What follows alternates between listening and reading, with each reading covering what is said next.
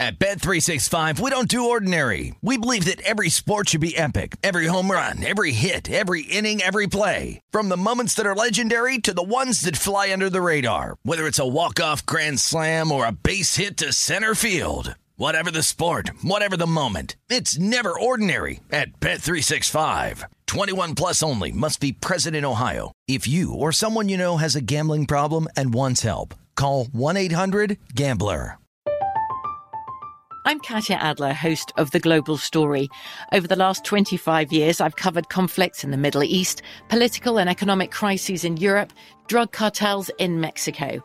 Now I'm covering the stories behind the news all over the world in conversation with those who break it. Join me Monday to Friday to find out what's happening, why, and what it all means. Follow the global story from the BBC wherever you listen to podcasts.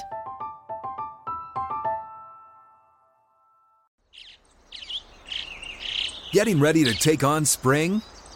Make your first move with the reliable performance and power of STIHL battery tools.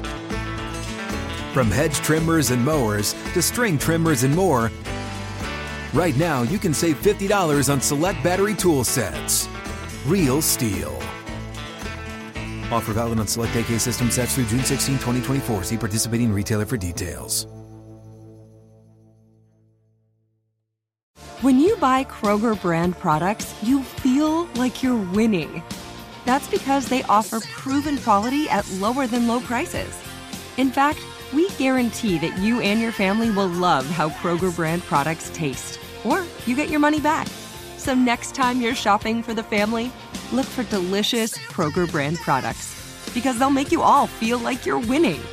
Shop now, in store, or online. Kroger, fresh for everyone. Breaking down every game, every day in Major League Baseball. This is the Baseball Betting Show. Here is your host, Greg Peterson. A warm from low. Welcome to loving Las Vegas for the Baseball Betting Show with myself, Greg Peterson, now part of the VSiN Family Podcast, and we've got a tremendous podcast for you. It's in the second segment. Going to be joined by Matt Pauley. He does a great job doing pre and post game work for the Milwaukee Brewers flagship station, 620 WTMJ.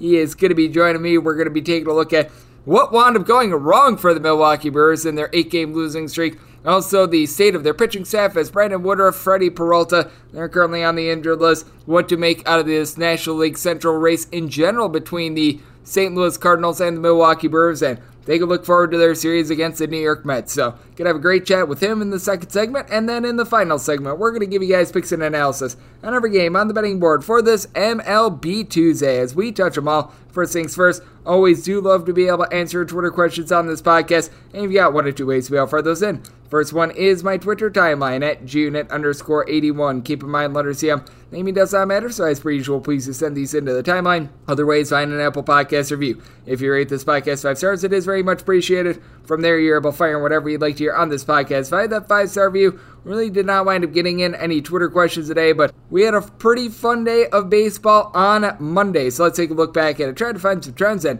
try to get to know these teams a little bit better. Games from yesterday is Greg buzzing about. Here is the rowdy recap. Now, I wound up having to do the recap a little bit earlier. Typically, I wind up doing this more around 10 to 10:30 p.m. Pacific time. Tonight, I have to do it right around 8ish because I'm on the lookout. That is on VSiN from 10 p.m. Pacific time to 1 a.m. if you're out there East Coast. 1 to 4 a.m. was on there. Technically, if you're out there on the East Coast, Tuesday, as you're hearing this right now, and then I'm also going to be doing it on Wednesday. So recaps are going to be a little bit more East Coast based these next few days. So do note that. But we did wind up seeing some interesting finals, and the games are not final. I'll give you guys what we've got to this point. But the St. Louis Cardinals, they wind up taking down the Pittsburgh Pirates by count of 7 to 5 as for Pittsburgh. Mitch Keller, not a bad start here. Two runs given up in five and a third innings, but it's a Pirates bullpen that has not necessarily been great this year and wound up really costing the team in this one. Anthony Banda, he winds up giving up three runs in a third of an inning, including a home run to Mr. Dylan Carlson, third home run season. Then Chris Stratton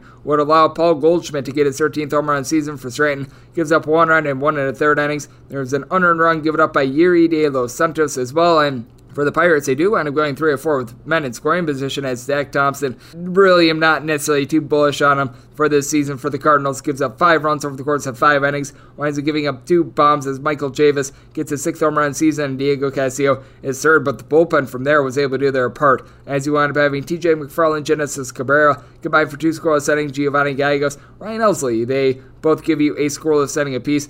The first start of the season for Lance Lynn wasn't necessarily terrific for Lynn, but the White Sox offense was able to get going. They take down the Detroit Tigers by kind of 9 to 5 as Mr. Jose Abreu wound up having 4 RBI and 2 home runs. His 8th and ninth of the campaign as he goes deep off of Rony Garcia in the first inning as Garcia in his start he winds up giving up 4 runs over the course of 4 innings and a Tigers bullpen that has been relatively good entered into Monday. Second in the league in terms of bullpen ERA, not necessarily too terrific as Joey Jimenez, he gave up the other home run, giving up two runs in his inning of work. Michael Fulmer along with Will Vest throwing there, Jason Foley. They all give you a scoreless setting, but also had Andrew Chafin giving up three runs, two of which were earned. And for the Tigers, actually busted out with the bats. Willi Castro, his second home run season.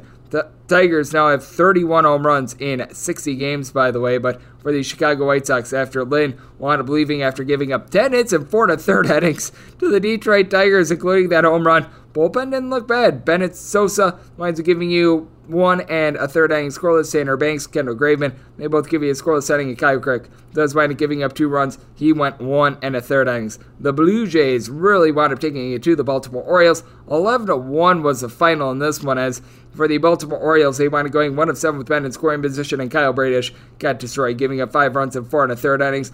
I figured there'd be a little bit of regression with regards to this Baltimore Orioles bullpen, and for Logan Gillaspie, had a somewhat ERA entering into this one. Now it is a 435. He gives up four runs in a third of an inning. It wound up turning into Rico Garcia getting two innings. He winds up giving up one run and Austin Voth one run given up in one and a third innings. As going deep was Vlad Guerrero Jr. 15th home run season and Alek Manoah.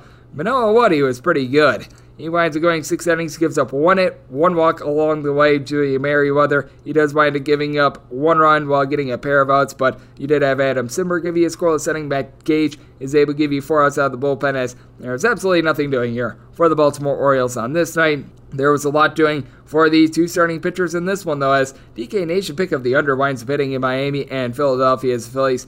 They walk it off by a count of 3 to 2. Sandy Alcantara another good start from the two runs that he winds up giving up the most that he's given up at a start in, I believe, seven starts. He winds up going seven and two thirds innings, gives up two runs. You wind up having Steven Okert give you an out of the bullpen before Anthony Bass goes into the ninth inning. Got two outs before he wound up allowing the game winning run as the two runs that the Miami Marlins wound up getting off of a pair of Miguel Rojas doubles as they both wound up scoring Jon Berti as for the Philadelphia Phillies, Aaron Supernoa, pretty super. He wound up giving up those two RBI hits, two runs in total over the course of seven innings, and then Connor Brogdon, Seranthony Dominguez able to give you a scoreless setting. And for the Philadelphia Phillies, that makes it now, I believe, nine wins in their last 10 games. So they've been able to show a little bit of dominance. The Atlanta Braves, they wind up going on the road and they get it done against the Washington Nationals. And very interesting ordeal here for the Washington Nationals as they were supposed to have Josiah Gray be the starter for this team. It was looking like it was going to be a bullpen game for the Washington Nationals on Tuesday. Now it might wind up being Josiah Gray because he didn't get scratched due to injury or anything like that. There was a rain delay that was right around an hour and a half, and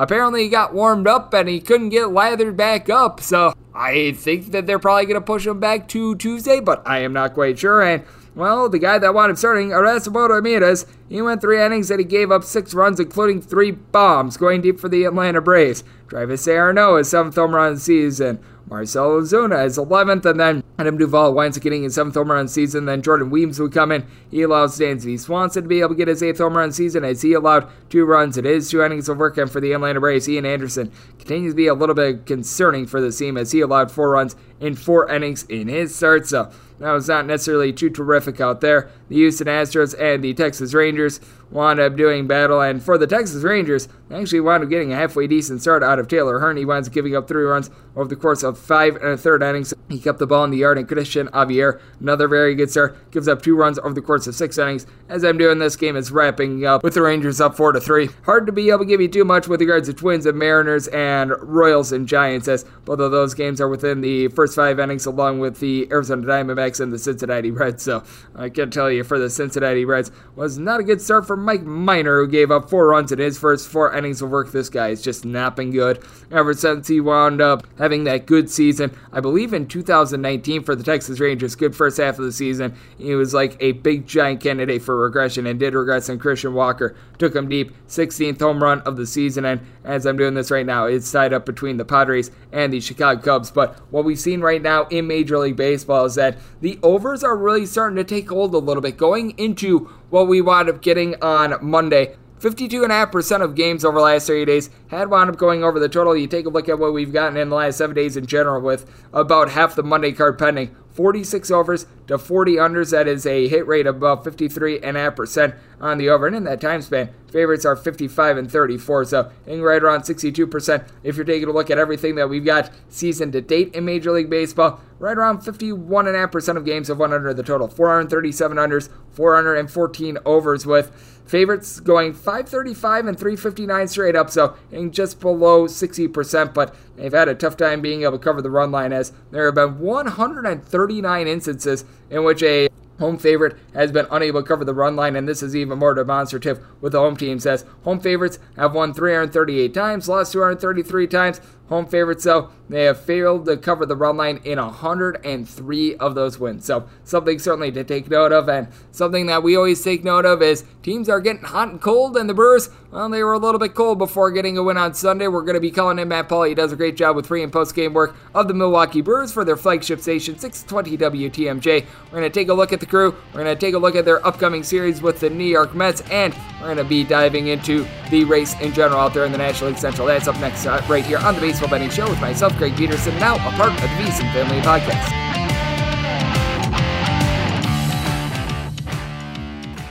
At Bet365, we don't do ordinary. We believe that every sport should be epic. Every home run, every hit, every inning, every play. From the moments that are legendary to the ones that fly under the radar. Whether it's a walk-off grand slam or a base hit to center field. Whatever the sport, whatever the moment, it's never ordinary at Bet365. 21 plus only must be present in Ohio. If you or someone you know has a gambling problem and wants help, call 1-800-GAMBLER. I'm Katya Adler, host of The Global Story. Over the last 25 years, I've covered conflicts in the Middle East, political and economic crises in Europe, drug cartels in Mexico. Now I'm covering the stories behind the news all over the world in conversation with those who break it. Join me Monday to Friday to find out what's happening, why, and what it all means. Follow the global story from the BBC wherever you listen to podcasts. This is Colin Cowherd from The Herd with Colin Cowherd. Angie's List is now Angie, the nation's largest home service marketplace. They're here to help homeowners get all their jobs done well. Angie has helped over 150 million homeowners care for their homes. Whatever your home project, big, small, indoor, outdoor, come to Angie to connect with and hire skilled pros to get the job done well. Listen, I've got a couple of things in a bathroom in my house. Got to get it fixed. I don't have time and I'm not good at it. Angie is. In just a few taps, in the Angie app or clicks on the site. You can have Angie tackle your home service project start to finish. With over 200,000 pros in their network, Angie makes it easy to research, compare, and hire pros to ensure a job done well. With 29 years of experience combined with new digital tools to simplify the process, Angie makes completing home projects really easy. Renters, you can use Angie too for moving, installations, or cleaning. Angie can even help with extremely specific projects. Just tell them what you need and Angie will find the right solution for you. Get started at Angie.com. That's A-N-G-I dot com or download the app today. Getting ready to take on spring? Make your first move with the reliable performance and power of STIHL battery tools. From hedge trimmers and mowers to string trimmers and more, right now you can save $50 on select battery tool sets. Real STIHL. Offer valid on select AK system sets through June 16, 2024. See participating retailer for details.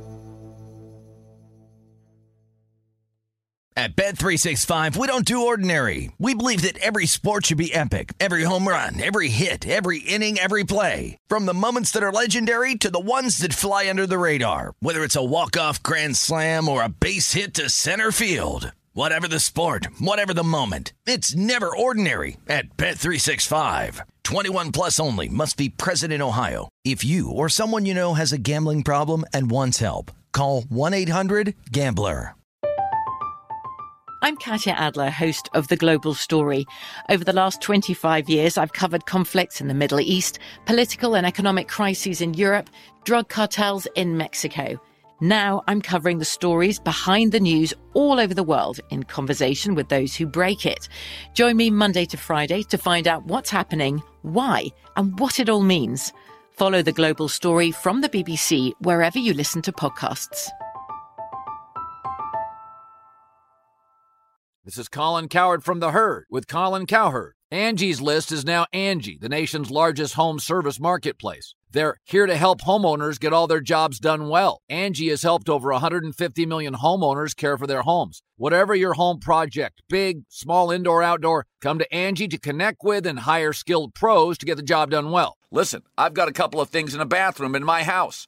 Got to get it fixed. I don't have time, and I'm not good at it. Angie is. In just a few taps, in the Angie app or clicks on the site. You can have Angie tackle your home service project start to finish. With over 200,000 pros in their network, Angie makes it easy to research, compare, and hire pros to ensure a job done well. With 29 years of experience combined with new digital tools to simplify the process, Angie makes completing home projects really easy. Renters, you can use Angie too for moving, installations, or cleaning. Angie can even help with extremely specific projects. Just tell them what you need and Angie will find the right solution for you. Get started at Angie.com. That's A N G I.com or download the app today. Getting ready to take on spring? Make your first move with the reliable performance and power of STIHL battery tools. From hedge trimmers and mowers to string trimmers and more, right now you can save $50 on select battery tool sets. Real STIHL. Offer valid on select AK system sets through June 16, 2024. See participating retailer for details. At Bet365, we don't do ordinary. We believe that every sport should be epic. Every home run, every hit, every inning, every play. From the moments that are legendary to the ones that fly under the radar. Whether it's a walk-off grand slam or a base hit to center field. Whatever the sport, whatever the moment. It's never ordinary at Bet365. 21 plus only must be present in Ohio. If you or someone you know has a gambling problem and wants help, call 1-800-GAMBLER. From BBC Radio 4, Britain's biggest paranormal podcast is going on a road trip. I thought in that moment, oh my God, we've summoned something from this board. This is Uncanny USA. He says, Somebody's in the house, and I screamed. Listen to Uncanny USA wherever you get your BBC podcasts, if you dare.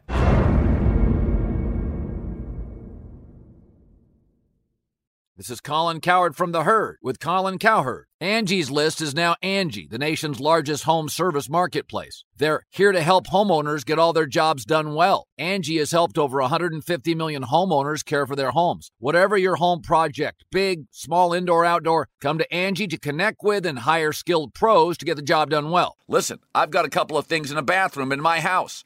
Got to get it fixed. I don't have time, and I'm not good at it. Angie is. With just a few taps on the app, you can have Angie tackle your home service project start to finish. With over 200,000 pros in their network, Angie makes it easy to research, compare, and hire pros to ensure a job done well. With 29 years of experience combined with new digital tools to simplify the process, Angie makes completing home projects really easy. It's your one stop shop Angie can help you find the best price for your project by comparing quotes from multiple pros in just a few taps or book services at an upfront price based on local data. They get the difficulties that can come with home projects. They get it. Why not make it as simple as possible? Get started at Angie.com. That's A N G I.com or download the app today. Getting ready to take on spring? Make your first move with the reliable performance and power of STIHL battery tools. From hedge trimmers and mowers to string trimmers and more, right now you can save $50 on select battery tool sets. Real STIHL. Offer valid on select AK system sets through June 16, 2024. See participating retailer for details.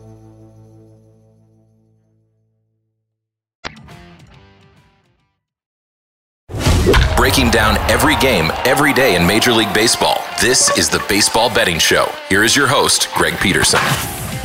And we're back here lovely Las Vegas for the Baseball Betting Show with myself, Greg Peterson, now part of the VSiN Family Podcast. It is always a pleasure to be joined by this guest as Matt Pauley does terrific work doing pre and post game work for the Milwaukee Brewers over there at their official flagship station, 620 WTMJ. And on top of that, if you're someone that you just tune in to regular sports talk radio nationwide, you might find this man doing updates because he does them all over the place for Sports Map Radio. Does terrific work there. Also does some UW Green Bay Phoenix women's basketball play by play work as well. And to be able to follow Matt Pauley, you're able to do so very easily. That is at Matt Pauley on air, and that is all together. Last name is spelled P A U L E Y. And Matt, great to have you aboard. Thank you. Yeah, thank you for having me. I always uh, enjoy coming on. Always enjoy having you on. And, well, ding dong, the witch is dead for the Milwaukee Brewers as they were riding an eight game losing streak going into Sunday. They were able to get the job done by a count of four to one. And when it comes to losing streak of the Brewers, what do you wind up attributing this to the most? Because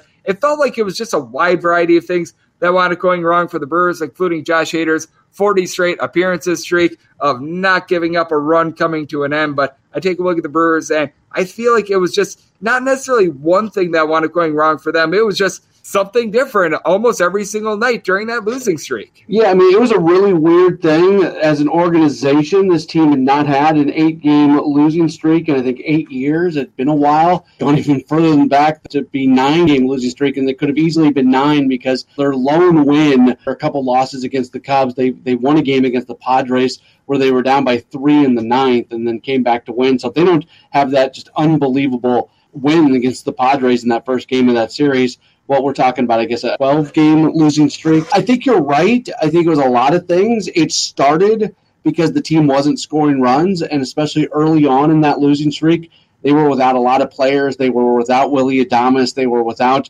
Hunter Renfroe. They were without Omar Narvaez. They were without Luis Urias.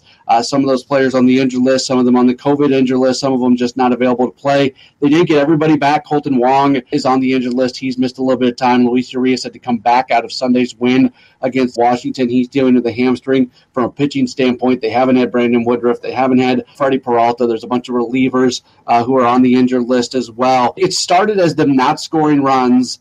And then you know this, having watched the game as long as you have. When things start going poorly in one area, then it's a domino effect and stuff starts going poorly in other areas as well. Pitching all of a sudden starts giving up a ton of runs, and this is a really good pitching team. So it was just one of those things where when things aren't going right, those plays that get made when things are going good don't get made, and it ended up into an eight game losing streak. And as somebody who does a post game show, I can tell you. Brewers fans were freaking you know what out about it. And it was a lot of trying to like talk people down because these things do happen. I think their last seven game losing streak was 2018 when they made it into the NLCS. So it's a long season, 162 games. Long answer to your short answer, but started with not scoring runs and it ended with them just not being able to do much of anything right. Yeah, it's just one of those things in which Murphy's Law just really felt like wound up happening to the Milwaukee Brewers. And I, I, take a look at this Brewers team, and they are a little bit banged up right now as well as we do have Matt Pauley, Milwaukee Brewers pre and post game work joining me right here on the podcast. And right now they're having to mix and match starters. We wound up seeing on Sunday Jason Alexander, no, not to be confused with the gentleman that wound up being one of the stars of one of the great shows of all time, Seinfeld. He wound up getting the start, and he's been able to do a relatively solid job of being able to hold on the fort for the Birds. But Brandon Woodruff is currently out of the fold for this team. Freddie Peralta is as well. Both of these guys, when they've been in the starting rotation for the Brewers, I think it's fair to say that they've had their ups and downs this season. But what is really the timetable for their return because I think that that's going to be really crucial for the team moving forward because other than Corbin Burnes among their big three, he's really the only one that is out there at this point. Yeah, a lot of people have been asking about that. So for Brandon Woodruff, he's had two things. So it started as an ankle issue. That's what he hurt his ankle in a game, had to go on the injured list. And then during the time that he's been on the injured list, he has developed a nerve condition in his fingers. And he has not been able to feel his fingers. And if you can't feel your fingers, you're not going to grip a baseball. So that's been what he's been dealing with recently. They got him on some medication through a bullpen session, mainly throwing fastballs, and that went well. His next bullpen session is supposed to come early this upcoming week, probably a Tuesday, maybe Wednesday. And at that point, he's supposed to start throwing some breaking balls. If that goes well, then that's probably the final step towards him getting on a rehab assignment. So you could see a scenario where, again, if everything plays out correctly, Brandon Woodruff could be back pitching with the Brewers in the next week and a half, two weeks or so, depending on how long they want to give him on a rehab assignment. We're probably at a point now where he has to go on a rehab in the sense that he has not you know, live pitched in so much time. The story of Freddie Peralta is significantly different. He's got a shoulder issue, and he is going to be reevaluated come August. They have not said what I'm about to say, but I'll say it. I don't see much value in bringing him back as a starting pitcher this year, assuming that their other starters are healthy. Because if you're talking about him coming back in August, well, then, you know, being reevaluated in August, then you're going to have to get him on a rehab assignment. You're going to have to uh, stretch him back out to being a starter. And then three weeks later, the postseason is going to begin and you're not going to be able to take all those starters onto your postseason roster anyways. They've got so many darn starting pitchers, and you only need really three for the divisional series and four for the championship series. So for me, why waste the time trying to stretch Peralta back out when he has shown in his career that he can be a good relief pitcher? I'm not saying relief pitcher for the rest of his career, but if the timeline's August, I don't think it makes much sense to try to bring him back as a starter. And we'll see what it looks like when he actually uh, gets to that point. I've had people who play fantasy baseball come to me and say, what, what should I, you know, we need Peralta as the starter. Is he worth hanging on to, putting onto the injured list, yada, yada, yada. And I said, you know, for me, no, probably not, because we're talking August by the time he even gets reevaluated, not when he's for sure back pitching. Yep, it's going to be so interesting to see how the Brewers wind up being able to maneuver things because I know that Aaron Ashby is a guy that they're very high on. Looks like he's going to be making his first next start most likely, I would think on Thursday against the New York Mets could wind up coming a little bit sooner, a little bit later, but looks like he'll be going on Thursday. He's been able to do a better job as a starter, in my opinion. It looked like towards the beginning part of the season, it looked like he might be a little bit of a long guy. They've been able to stretch him out, so going to be intriguing to see how that winds up working out. Not to interrupt you, but I can just tell you right now, the Brewers did officially announce their starters for the Mets series, and it is Ashby on Thursday. They'll go Houser, Burnes, Ashby on Tuesday, Wednesday, Thursday. That's official from the Brewers with Bassitt, Peterson, and Megill going for the Mets for those three days. And that's going to be interesting because assuming that this winds up holding to form and Adrian Houser does wind up going on Tuesday, he has been all over the place. You take a look at his last five starts, he's allowed one run in three out of those five starts. And then in the other two starts, he wound up allowing five earned runs. One of them, he allowed eight runs, five of which were earned in those starts. And what do you attribute just Adrian Houser being so up and down too? Because either this guy comes out and he winds up looking really good, gives you five to six innings, gives up one run or in some cases zero, or he winds up getting destroyed, and there's really been no in between with him all season long. Yeah, it's a lot of different things. Like there's sometimes where he just does not does not perform well. There's sometimes where it's a, where he gets dinked and dunked to death. It's a lot of soft contact. He's a you know that's going to happen with him. Let's start with that. He is a pitch to contact guy. He uses his sinker. He might have the best sinker of any starter in Major League Baseball.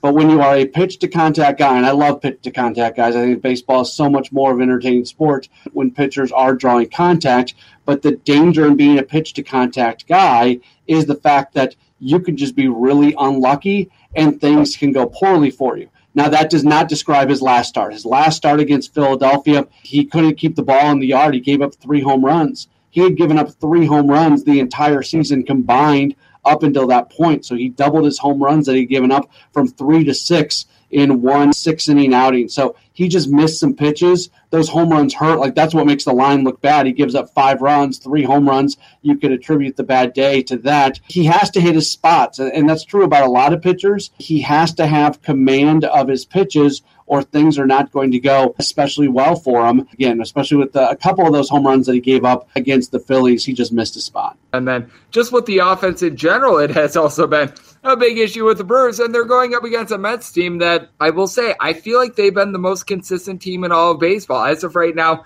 they're leading the league in terms of batting average. Last year, Pete Alonso wound up leading the league in terms of home runs on the road. And it's sort of a tale of two different offenses because with the Mets, you've got darn near everyone in the lineup hitting above a 250 for the team. And for the Milwaukee Brewers, there's some nights where you take a look at the starting lineup, you've got a lineup in which doesn't have a single guy that's really hitting above a 260. So I think that that has been something to be taking a look at as well. And with the New York Mets, I think that's going to be a really stiff competition here for the Brewers because I take a look at this Mets team and I think that Buck Showalter has made all the difference for them and just being able to do the little things like getting those infield singles to be able to get this team to victory. I love like the grizzled managers who are still really connected with the game. I think we, when you think about the older managers, obviously you think about Tony La Russa, and there's been some clear issues there with some decisions that he's made. But at the same time, I think the guys on that team in Chicago like playing for him for the most part. But yeah, you look at like a Buck Showalter getting another opportunity, and that's a perfect place for him because that team just needed a steady hand to lead them. Obviously, look at a Dusty Baker and what he has continued to do as he's gotten up there. I really do appreciate that. So the point you make about Buck Showalter, I think, is spot on. They're a really good hitting team. They're a really good team. The Brewers are not a good hitting team. I had somebody uh, ask me on my post game show this past week if I think the Brewers can be a legitimate World Series contender when they don't have a single position player all star. And I thought it was a really interesting point because I hadn't thought of it in those terms. And there are some guys, first, like I know Willy Adames' numbers aren't there, but I think Adames is an all star caliber player. I really do. Uh, he's had some injuries and some other things go against him. I think Christian Yelich still has that in him, maybe not MVP form. You've got a guy like Rowdy Tellez, who's one of the league leaders in RBIs. You've got a catcher like Omar Narvaez, who's hitting 280 or so from the catcher spot. It's not like there's nothing there. Hunter Renfroe obviously can hit some home runs. Luis Urias, when he's given a chance to play every day and isn't banged up, he gives you nice at bats. The bottom line is right now, the Brewers do not have a player putting up all star numbers at a position. And we're talking about this team because of their pitching being a legitimate World Series contender. Well, last year we saw what happened when they matched up against the Braves. The hitting went completely quiet. The hitting profile of this year's team is very similar to what they had last year. You drop Avisail Garcia and you add Hunter Renfroe, get rid of Jackie Bradley Jr., and you give more playing time to Tyrone Taylor. But I mean, outside of that, it is largely the same team that they had last year. With all due respect to Hunter Renfroe and Tyrone Taylor, who I think both those players have done a nice job this year, that's not going to be a difference making guy. What this team still needs, I still think they could really use another big bat. And maybe that comes at center field. That seems to be if there's one spot where you see just a clear need for an offensive upgrade, it is center field. Uh, and then I still think Christian Yelich getting back to some form of a, being an all star player is really important. Now, I say that he's been moved into the leadoff spot. He's on a six game hitting streak.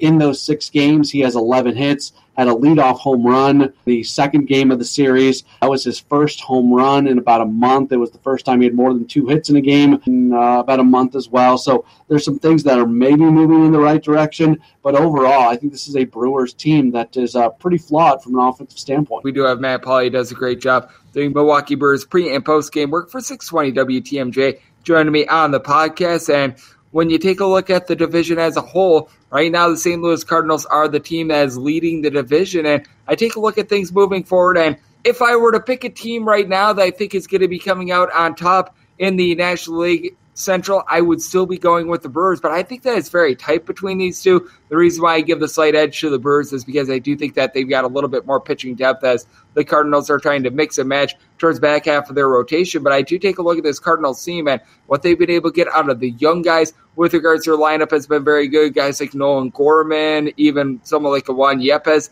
they've been able to come through. And if the Cardinals are able to find something with regards to a number four, number five starter, maybe an Andre Pallante is the answer for them. I think that there's a real possibility that the Cardinals could wind up taking this National League Central. Not sure what your thoughts are overall for the division, but I think it's going to be a good race here moving forward. Yeah, 100% agree. I, have been saying that from the start. Like at the beginning of the season, there were a lot of people saying that the Brewers were going to run away with the division much like they did last year. And I never thought that was true. I thought the Cardinals are a really, really good team. Now, you make the point about starting pitching. I think they need to be careful in St. Louis relying too much on the return of Jack Flaherty, and that should happen at some point in the relatively near future. But Flaherty, for basically two years, has not shown the ability to stay healthy. So, how much can you count on him? If he stays healthy, he is absolutely a game changer. But just assuming that he's going to be healthy, I think that's a dangerous road to go down if you are St. Louis. Now, they've got young guys. Watching Nolan Gorman come up from AAA and have the immediate impact that he's had, another young pitcher who hasn't really totally put it together at the major league level yet, but I have a feeling he's going to be pretty good by the time the season comes to an end. Michael Liberatore, you know, him and Gorman came up at the same time. They were the number two and number three prospects in the organization,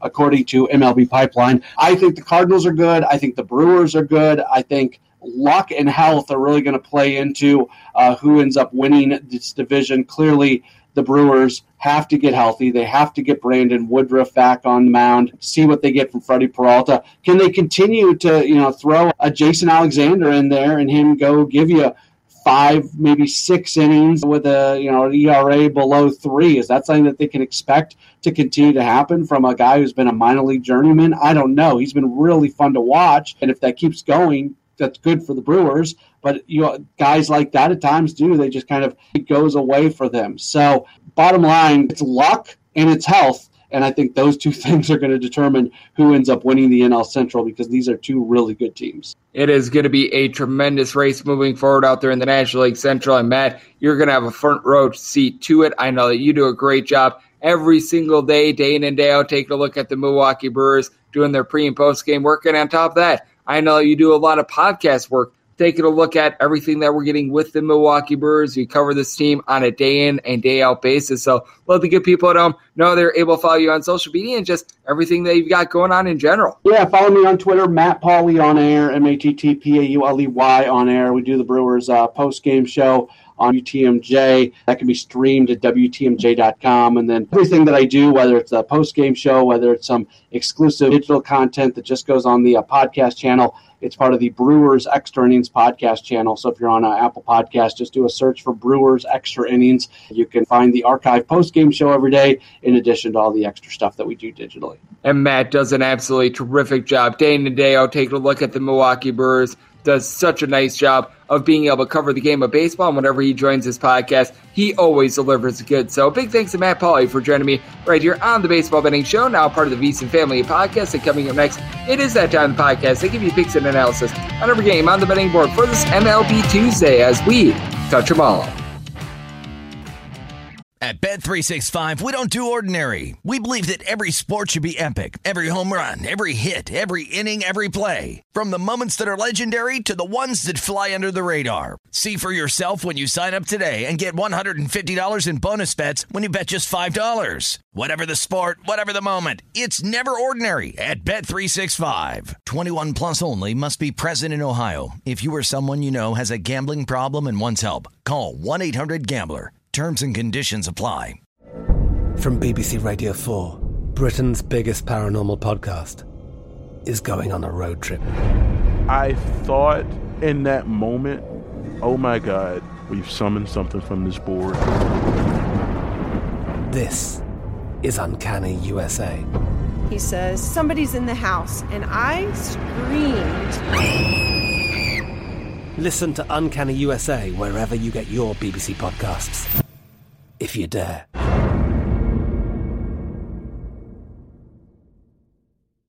This is Colin Cowherd from The Herd with Colin Cowherd. Angie's List is now Angie, the nation's largest home service marketplace. They're here to help homeowners get all their jobs done well. Angie has helped over 150 million homeowners care for their homes. Whatever your home project, big, small, indoor, outdoor, come to Angie to connect with and hire skilled pros to get the job done well. Listen, I've got a couple of things in a bathroom in my house. Got to get it fixed. I don't have time and I'm not good at it. Angie is. With just a few taps on the app, you can have Angie tackle your home service project start to finish. With over 200,000 pros in their network, Angie makes it easy to research, compare, and hire pros to ensure a job done well. With 29 years of experience combined with new digital tools to simplify the process, Angie makes completing home projects really easy. It's your one stop shop Angie can help you find the best price for your project by comparing quotes from multiple pros in just a few taps or book services at an upfront price based on local data. They get the difficulties that can come with home projects. They get it. Why not make it as simple as possible? Get started at Angie.com. That's A N G I.com or download the app today. Getting ready to take on spring?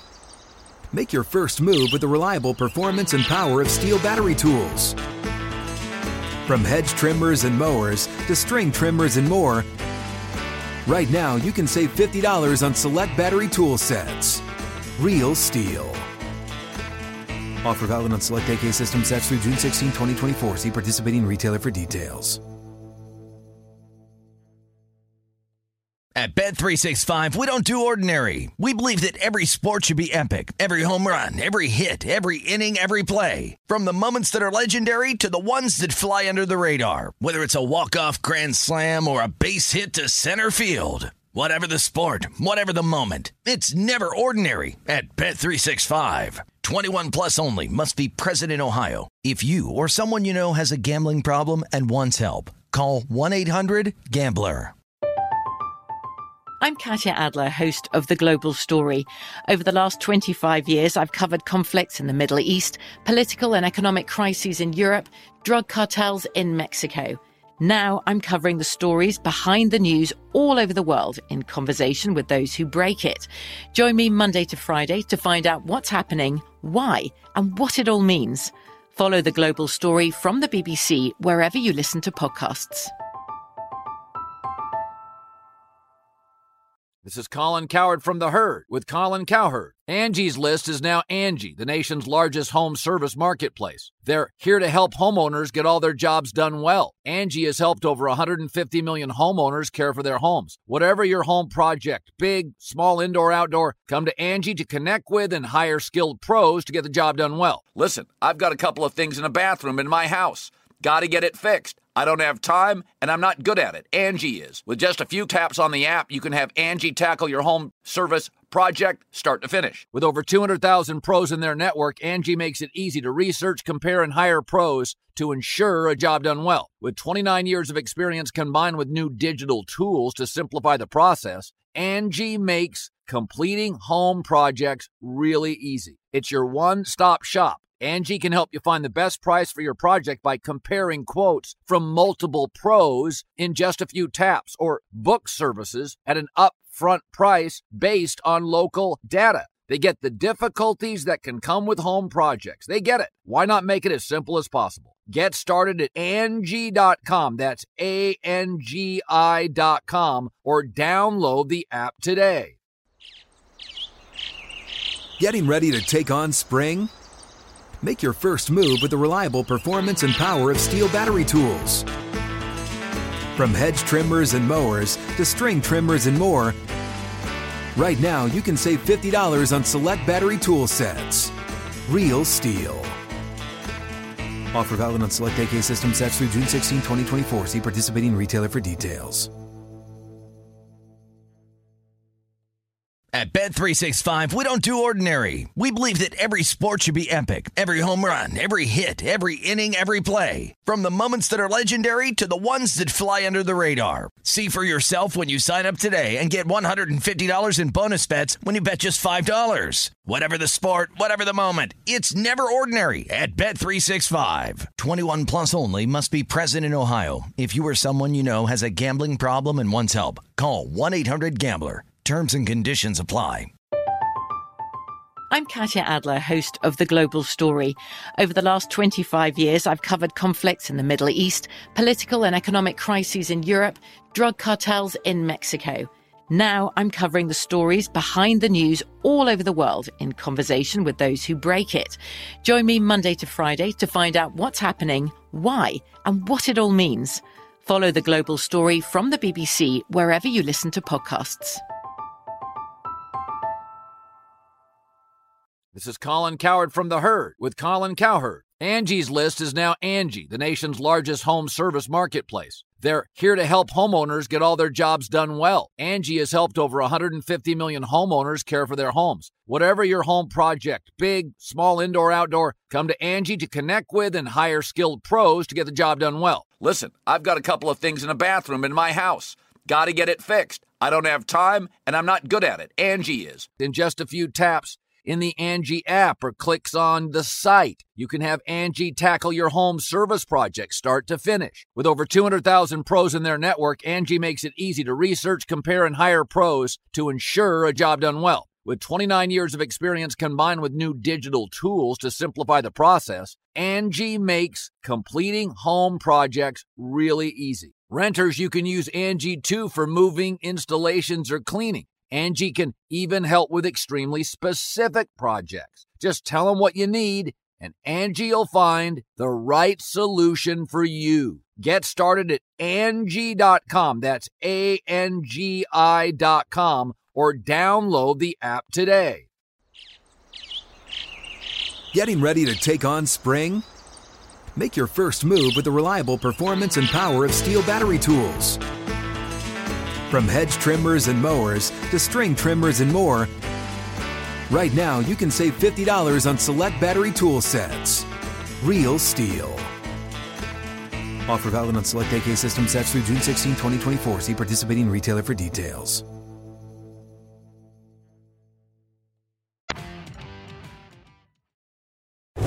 Breaking down every game, every day in Major League Baseball. This is the Baseball Betting Show. Here is your host, Greg Peterson. And we're back here in lovely Las Vegas for the Baseball Betting Show with myself, Greg Peterson, now part of the VSiN Family Podcast.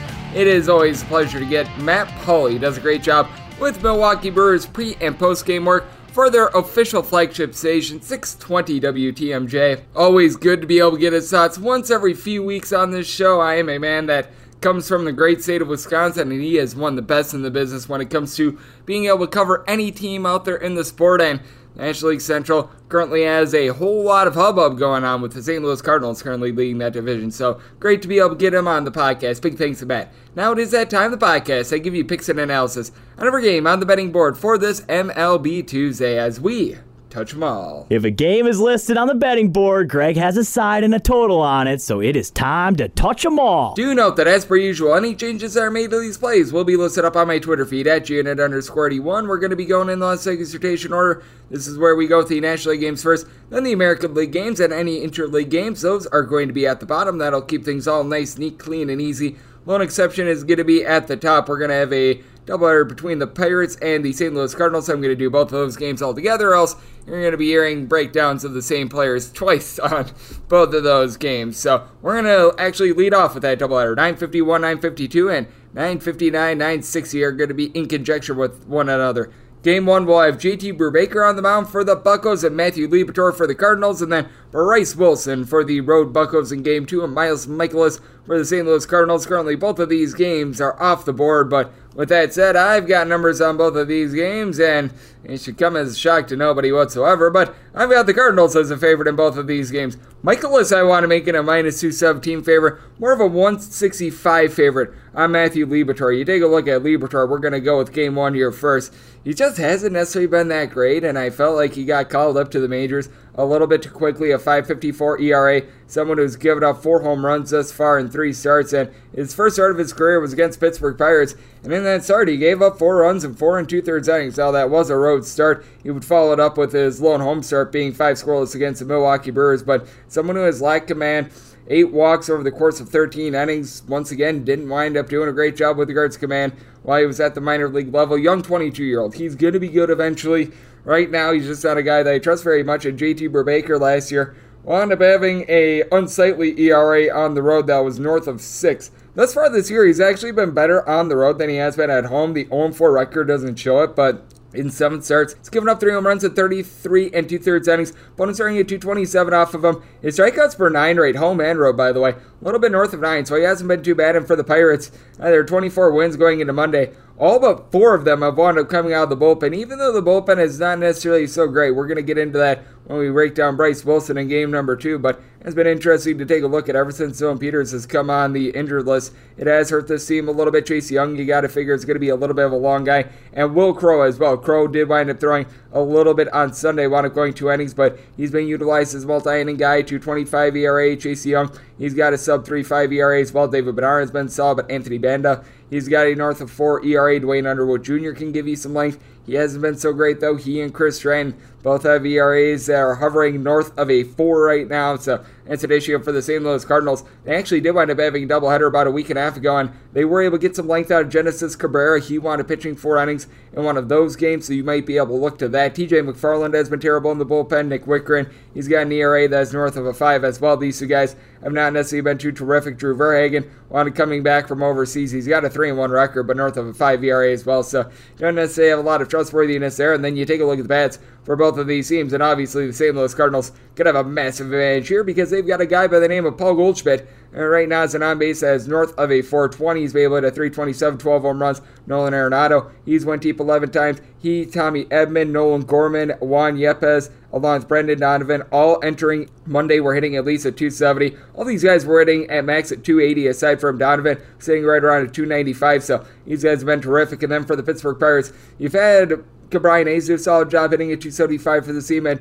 Copita Americano has been a little above a 300 as well. But right now, your lone form of power really has been Bryan Reynolds. He's picked it up a little bit. He's now hitting at 250, got off to a rough start to begin the season with regards batting average, but you take a look at what he's been able to do recently. He's been hitting about a 290 over the last three days, so that's rock solid for the team. But you take a look at the bottom of the fold, guys like a Yu Chang, Diego Castillo, Tyler Heineman, these guys are not going to get it done, although Jack Suwinski up to eight home runs. So this was a spot with Brubaker versus Liberatore, in which in an hour for less, I'm going to be looking at an over nine or higher to the under end with the Cardinals. Set them at a minus 166. If I'm getting a run and a half and I need to lay minus 115 or less, or if I'm able to get a plus price, obviously, I'll be taking a look at the Pirates there as well. So that's game one. And then in game two, when it comes to Wilson and Mikolas. typically Bryce Wilson would piggyback with Dillon Peters. Peters is currently out of the fold for the team, though, so that throws a little bit of a monkey wrench into things. And I mean, Bryce Wilson in general is not a swing and miss guy. You take a look at him for his career, and he's got sub six strikeouts per nine innings thus far this season. Has been able to do a little bit of a better job with swing and miss stuff. He's got right around seven and a half strikeouts per nine innings, but the walks, four and a half walks per nine, is far from terrific. It's why he's got a 7.53 ERA. He's allowing right around 11 hits per nine innings. Mikolas, a little bit more of a pitch to contact guy himself, but he does a good job of being able to get soft contact right around 0.9 home runs per nine innings. He has been getting lit up a little bit more recently. He's given up at least two runs in each of his last five starts, three plus runs in four of them. So that is a little bit of an issue for him, but as well, he's been able to do a relatively solid job against Pittsburgh Pirates. Has a 491 ERA in the one start that you want to making this season. I think they'll be able to do a little bit better there. And honestly, has been worse at home than on the road. 338 home ERA, 248 road ERA. But Bryce Wilson, not necessarily a guy that I trust in Miles Mikolas.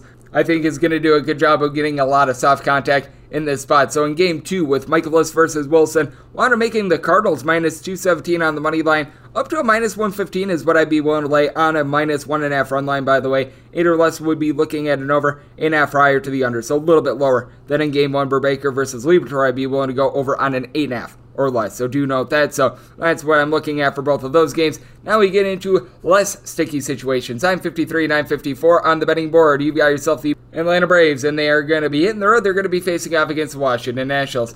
It was supposed to be Stephen Strasburg for the Washington Nationals. He's back on the injured list, though, so it is good old to be determined as I record this. And Max Fried is going to be going for the Atlanta Braves. This is a game that's off the board because we have no earthly idea who's going to be starting for the Nationals. When it was supposed to be Stephen Strasburg, I had the Nationals at a plus 168, Braves at a minus 168. Was willing to lay a small price on the run line and made my total to wear an 8 or less. I was looking over 8.5 higher to the under. You got to think that if it's going to be a bullpen game in the Nationals, probably looking in that neighborhood of about a plus 180 ish with regards to that bullpen game. But I am spitballing numbers here right now because we just have no idea what's going on. I mean, just a sad situation that's happening with Stephen Strasburg. And I mean, the Nationals pretty much had to pull a bullpen game on Sunday against the Milwaukee Brewers. So this is very less than ideal for this team because they had to use up Paul Espino. And Paul Espino, if he does wind up getting the ball, he could wind up finding himself a little bit south of minus 180 because I actually do trust in him a little bit. But with that said, it's not a great situation here for the Nationals. You've had Kyle Finnegan not necessarily been doing a terrific job for the team. Victor Arano, whenever he's been out there, it's been a hot mess. He's a little bit banged up right now. You wind up bringing in someone like Steve Cishek. He has not been able to do the job. So it's a Nationals bullpen that's not necessarily too great. The young guys like Evan Lee and company have not been able to do a solid job. They really don't have a prospect of note that they can call up to be able to make the start. Maybe you wind up getting Joan Adon, and in that case, I'm making the Braves a $2 favorite, and I'm fading the you know what out of Joan Adon. But with that said, you take a look at Max Fried, and he's been able to do a terrific job for a Braves team that entered Monday on a double digit win streak. You wind up having Fried wind up having two or three rough starts begin the season, and ever since then, he been able to lock in a 264 ERA. Someone whose strikeouts per nine rate is a little bit south of one per inning. He's getting right around eight punch outs per nine innings, so he's been able to do a solid job there. Buck 67 ERA on the road. Has only made four road starts, but just given up one home run and three walks in those 27 innings, with the opponents hitting a buck 58 off of him. And the bullpen that backs him up. Currently, it is in the top 10 in the big leagues in terms of ERA. AJ Minter has been terrific for the team, even with Tyler Matzek dealing with injuries. They've been able to do a good job of being able to mix and match. Jesse Chavez is back in the fold. Needs to find a little bit more. Was a little bit of a rough start to the season for him, but Jackson Steven, he has been able to do a superb job of being able to give this team a little bit of long relief. They did wind up having to transfer Spencer Strider into the starting rotation, but I mean, it still has been a team that they've been able to get good innings night in and night out, even from someone like a Darren O'Day, who's a little bit longer in the tooth. And then you do take a look at what they're going to be facing in terms of the Nationals lineup, and you do have quite a few guys that are able to get on base for this team. The main guy is Josh Bell. He's been able to right around a 300. Juan Soto, his on base percentage is right around about a 360 to a 370, but I mean, he's only been able to hit 230 this season. He's got 13 home runs, but you just expect a little bit more from him. Cesar Hernandez, along to Yadiel Hernandez, Nelson Cruz, Keibert Ruiz, all these guys are in between a 260 to 270. Maikel Franco's in that fold as well, and Luis Garcia going into Monday was hitting a 372 in a small sample size, and for the Atlanta Braves, they haven't been hitting the same on the road as they have been at home. I do think that that is going to be taking up a little bit more though, because now you've got Ronald Acuna back in the fold. He has been able to get a home run every 20 or so at bats, hitting above a 300 on base percentage, well north of a 400 as well. So he has been absolutely superb for this team. And then Matt Olson, he's hitting about a 250, but his on base has been nearly 100 points higher. Austin Riley, he's been able to give you a home run every 15 or so at bats, 16 bombs. He's hitting a 260. Dansby Swanson is hitting at 290. Travis d'Arnaud, Ozzy Albies, both of these guys hitting in that pocket of right around a 250. So I do think that this is going to be a good spot here for the Atlanta Braves. Like I said, if it's going to be a bullpen game, versus the Washington Nationals. I do think that the Braves should be right around about a minus 180 ish favorite. I was setting it more around minus 165 when it was supposed to be Stephen Strasburg. And right now, as it stands, bullpen game against the Atlanta Braves and Max Fried. In eight or less, I'd be looking at an over eight and a half prior to the under, but subject to some change because, well, we were expecting Stephen Strasburg, and now this game is currently off the board because we are not getting Stephen Strasburg. So we go to 955, 956 on the betting board. It is the Miami Marlins. They're, facing off against the Philadelphia Phillies. Zach Eflin hopes to not be Eflin awful for the Phillies, and you've got Trevor Rogers, who's going to be on the bump for Miami. Miami is finding themselves anywhere between minus 125 and minus 136 favorites. Meanwhile, the Phils is anywhere between minus 142 and minus 150. 8.5 is your total. Under is anywhere between minus 110 and minus 120. The over is anywhere between even and minus 110. And when it comes to Zach Eflin and company, I feel like Eflin has really been able to do a solid job this season. So I wound up setting him a minus 154 favorite. If you're taking a look at the run line, by the way, you're right now finding the Phillies right around a plus 135. In a lot of spots, I was willing to take this at a plus 130 or greater. Decision time for me winds up coming down to being able to reduce the juice get a little bit of plus price. So I'm looking a little bit more at the run line personally. And what I think is just so important when taking a look at this run line is taking a look at the home and road splits that you've got with Zach Eflin thus far this season. He's got overall a 2 and 4 record, 376 ERA. Nothing that's going to wow you. He's kept the ball in the yard though. Five home runs given up in 55 total innings. His walks per nine rate hovers right around two as well. But buck 16 home ERA in his five starts, five road starts, 7.13 ERA. It's about as stark as it gets, and he's given up more home runs at home than he has on the road, which I find to be absolutely wild as well. But he has really been at his best when he has been in Philadelphia. And then you take a look at Trevor Rogers, and throughout his career, he's actually pitched a little bit better on the road than he has at home, and that's really manifested itself this season. 334 road ERA. 885 home ERA. Now, I think that you're going to see this wind up ironing out a little bit more regression on the road, progression at home, but certainly has been wild to take a look at as one instead of 234 off of him on the road, 326 at home. And when it comes to Trevor Rogers, walks always an issue with him, right around four walks per nine innings. He's not necessarily backed up by the world's greatest bullpen. Louis Head, he wound up entering into the month with a sub of 120 ERA. His ERA is now right around a 7. Dylan Floro has been not necessarily been able to get the job done. He's got right around 4 ERA. You've got Richard Bleier. He's not been able to do a great job either. Anthony Bass is someone that I've actually been intrigued with a sub 2 ERA out of him, but Miami Marlins bullpen has really been regressing for the Philadelphia Phillies. I mean, needless to say, it's not necessarily the world's greatest bullpen. You've got Corey Knebel, you've got Brad Ampere, guys that you're able to trust him, but past that, it is a bunch of guys like Christopher Sanchez, James Norwood, and company that are not necessarily too terrific, but you do take a look at this Phillies lineup, and got a trio of guys at the top that have been able to give you 11 plus home runs. Rhys Hoskins, only right around 232, but he's been able to get on base. He's got those 11 bombs. And then Kyle Schwarber, Bryce Harper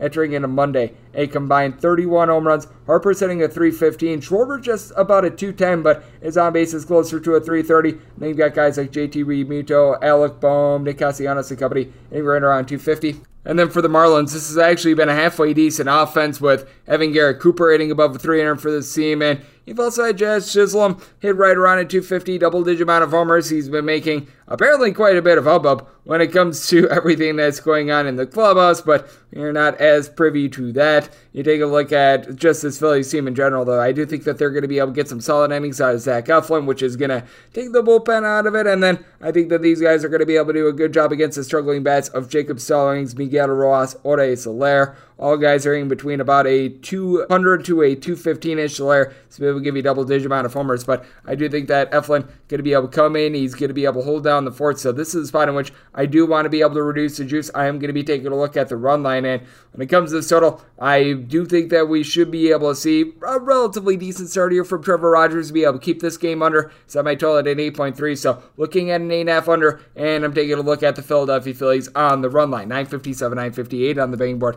The Milwaukee Brewers and throw to face off against the New York Mets as Chris Bassitt as the hook, line, and sinker for the Mets and Adrian Don't Call Me Doogie Howser who's on the bump for the Brewers, and the Brewers are finding themselves underdogs anywhere between plus 125 and plus 133, and we're finding the New York Mets. You're going to be getting them anywhere between a minus 137 to a minus 150. It is your total. The under is anywhere between minus 105 and minus 115, and the over, same juice, minus 105 to minus 115, and with the Brewers, just need anything of a plus 130 or greater to be able to take a shot here, so we are barely in on the Milwaukee Brewers in this spot, and I do think that for Milwaukee, it is very key that Adrian Houser just winds up being a little bit more consistent in general. We wound up talking about this with our good friend Matt Pauley. It's been an up and down season for him. You take a look at him really over the course of his last five starts, and he's either giving up a one run or he's giving up five plus, and there's not much in between as he wound up giving up one run against the Atlanta Braves five starts ago, and then one run against the San Diego Padres. He gives up eight runs, five of which were against the St. Louis Cardinals, one run against the Padres, and then five against the Philadelphia Phillies, including three bombs in that one. So it has been an all over the place season for him. And for Chris Bassitt, he's had a rough year as well. He's actually got a worse ERA than Adrian Houser, posting up a 435 ERA. And the big thing for him has been giving up the homers right around 1.5 home runs per nine innings. Now, Bassitt has been a little bit better at home since it is a bit more of a pitcher friendly ballpark, but still 365 ERA with five home runs given up in 37 innings at Citi Field thus far this season. Strikeout numbers, they're still there. He's getting 10 punchouts per nine innings. Houser, not necessarily been the world's biggest swing and miss guy. He's got more around seven strikeouts per nine innings, and really with both of these guys, walks have been a tad bit of an issue with Bassitt in the neighborhood about 3.1 walks per nine innings. Houser closer to three and a half walks per nine innings. And for the Brewers, it has been an up and down offense. You do have guys that are able to give you some power, as you got a trio of guys with between 10 10 and 11 home runs. Rowdy Tellez, Hunter Renfroe, Willy Adames, but Adames hitting just a 200. You got to figure that that's going to be going a little bit north where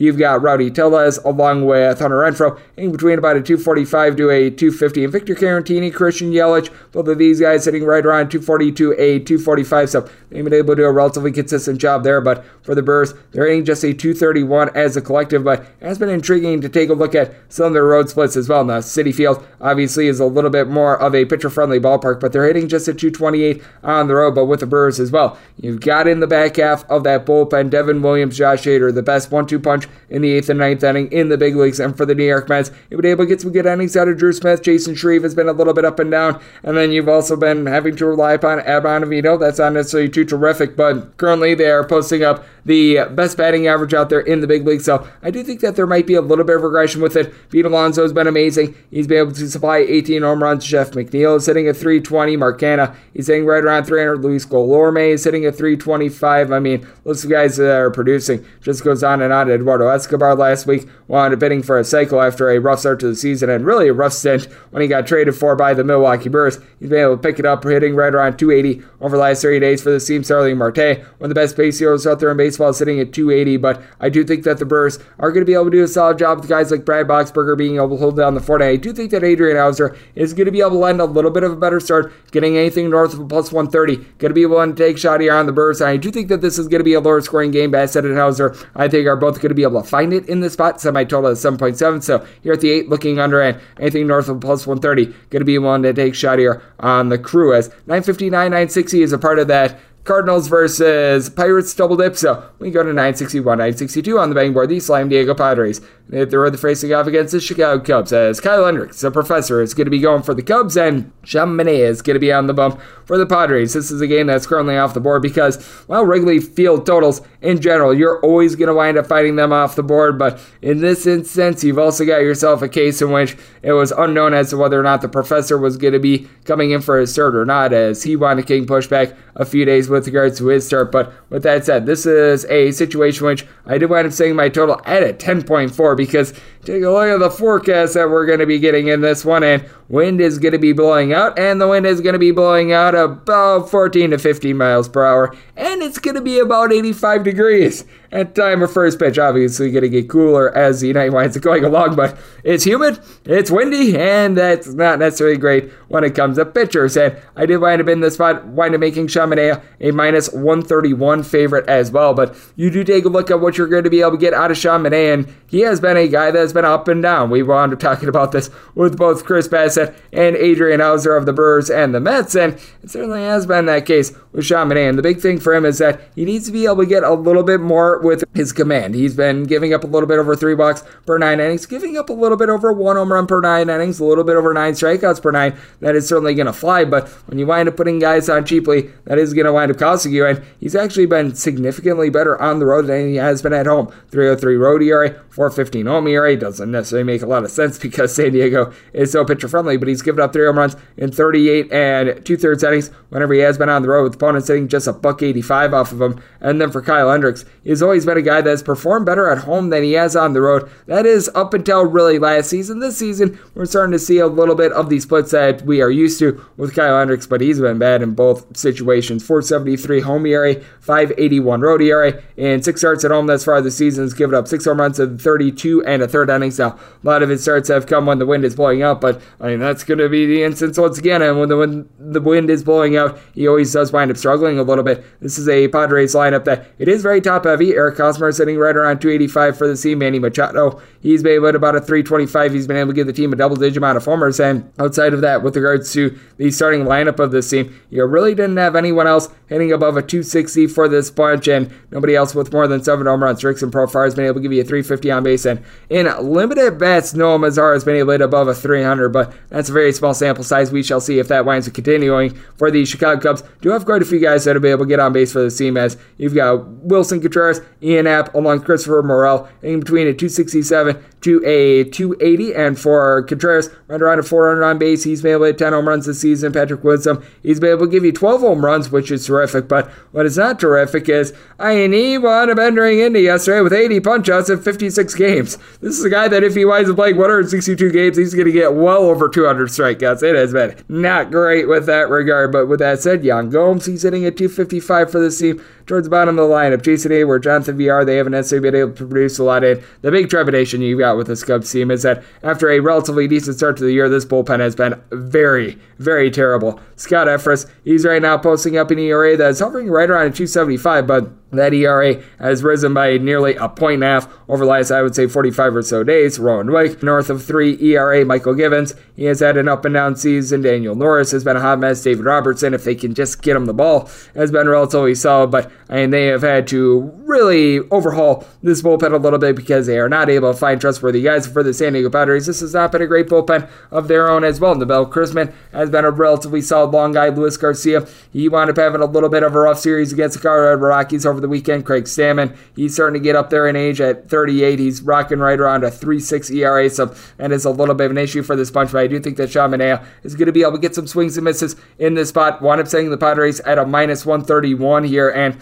with regards to the total, a 10 or less. I'm looking at the over, a 10 and a half or higher to the under because the wind it is going to be blowing out out there in Wrigley. 963, 964 on the betting board. You've got the Cincinnati Reds. Yes, we are in the Cincinnati. They're under the road facing off against the Arizona Diamondbacks as Zach Davies is going to be going for the Saints and Tyler Mahle is going to be on the bump for the Redlegs. The Reds are finding themselves as a little bit of an underdog, anywhere between even money and plus 107. Meanwhile, if you're taking a look at the Snakes, it's anywhere between minus 116 and minus 129 is your total, under is minus 120, and the over is even. And when it comes to this total, I did wind up saying my total a little bit north of nine here. So I'm going to be taking a look at an over, and with the Diamondbacks, wound up setting them at a minus 123. Now, Tyler Mahle actually wound up having a 230 ERA on the road last season, and in terms of guys when they were on the road, he was one of the best starters out there in the big leagues. But with that said, it has been a very, very different season for Tyler Mahle. He's always had a little bit of a tough time in terms of being able to have good command, and Take a look at him this season. This is both home and road. He has posted up a walks per nine rate that is hovering right around about a 4.2 to a 4.3. He's only giving up one home run per nine innings. Strikeout stuff, and it's still there 10 and a half punch outs per nine innings. But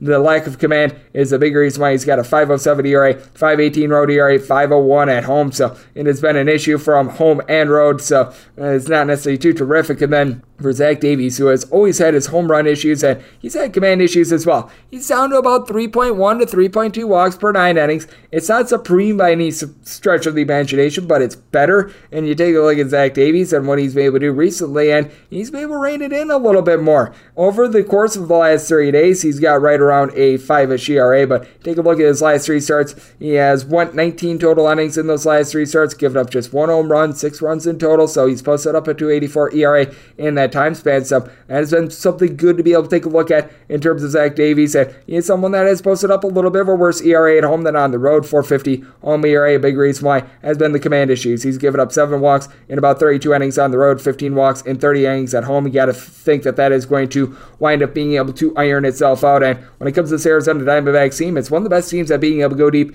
in the big leagues. Now they are still in the bottom six in the big leagues in terms of batting average, but you've got Josh Rojas, who's currently hitting a 285 for this team. Ketel Marte of the Marte Parte has been able to hit 270. Dalton Varsho, nine home runs. He's hitting a 250. Christian Walker, 20, 15 times, only right around a 200 ish, but he's been able to do a solid job of being able to put bat to ball. Jordan Luplow, he's getting a home run every 12 to 13 or so at bats. And for the Cincinnati Reds, Joey Votto is right around a 400 on base ever since he's come off the COVID IL. After his cataclysmically bad start to the season, he's heated up. He always seems to be a little bit of a slow starter. Albert Almora Jr. sitting just below a 300, and then Kyle Farmer, Brandon Drury, both of these guys hitting in the pocket about a 275. And for Farmer, four home runs over the last two weeks or so. Nick Not necessarily been able to find it. And when it comes to not being able to find it, both of these bullpens have been terrible. You've got a Diamondbacks team that they're right around 24th in the big leagues in terms of bullpen ERA. Mark Melancon has been a hot mess. You've also had guys like Caleb Smith not doing the job, though Joe Mantiply, a somewhat ERA. Ian Kennedy has been halfway trustworthy. And for the Reds after a good start to the season for Alexis Diaz.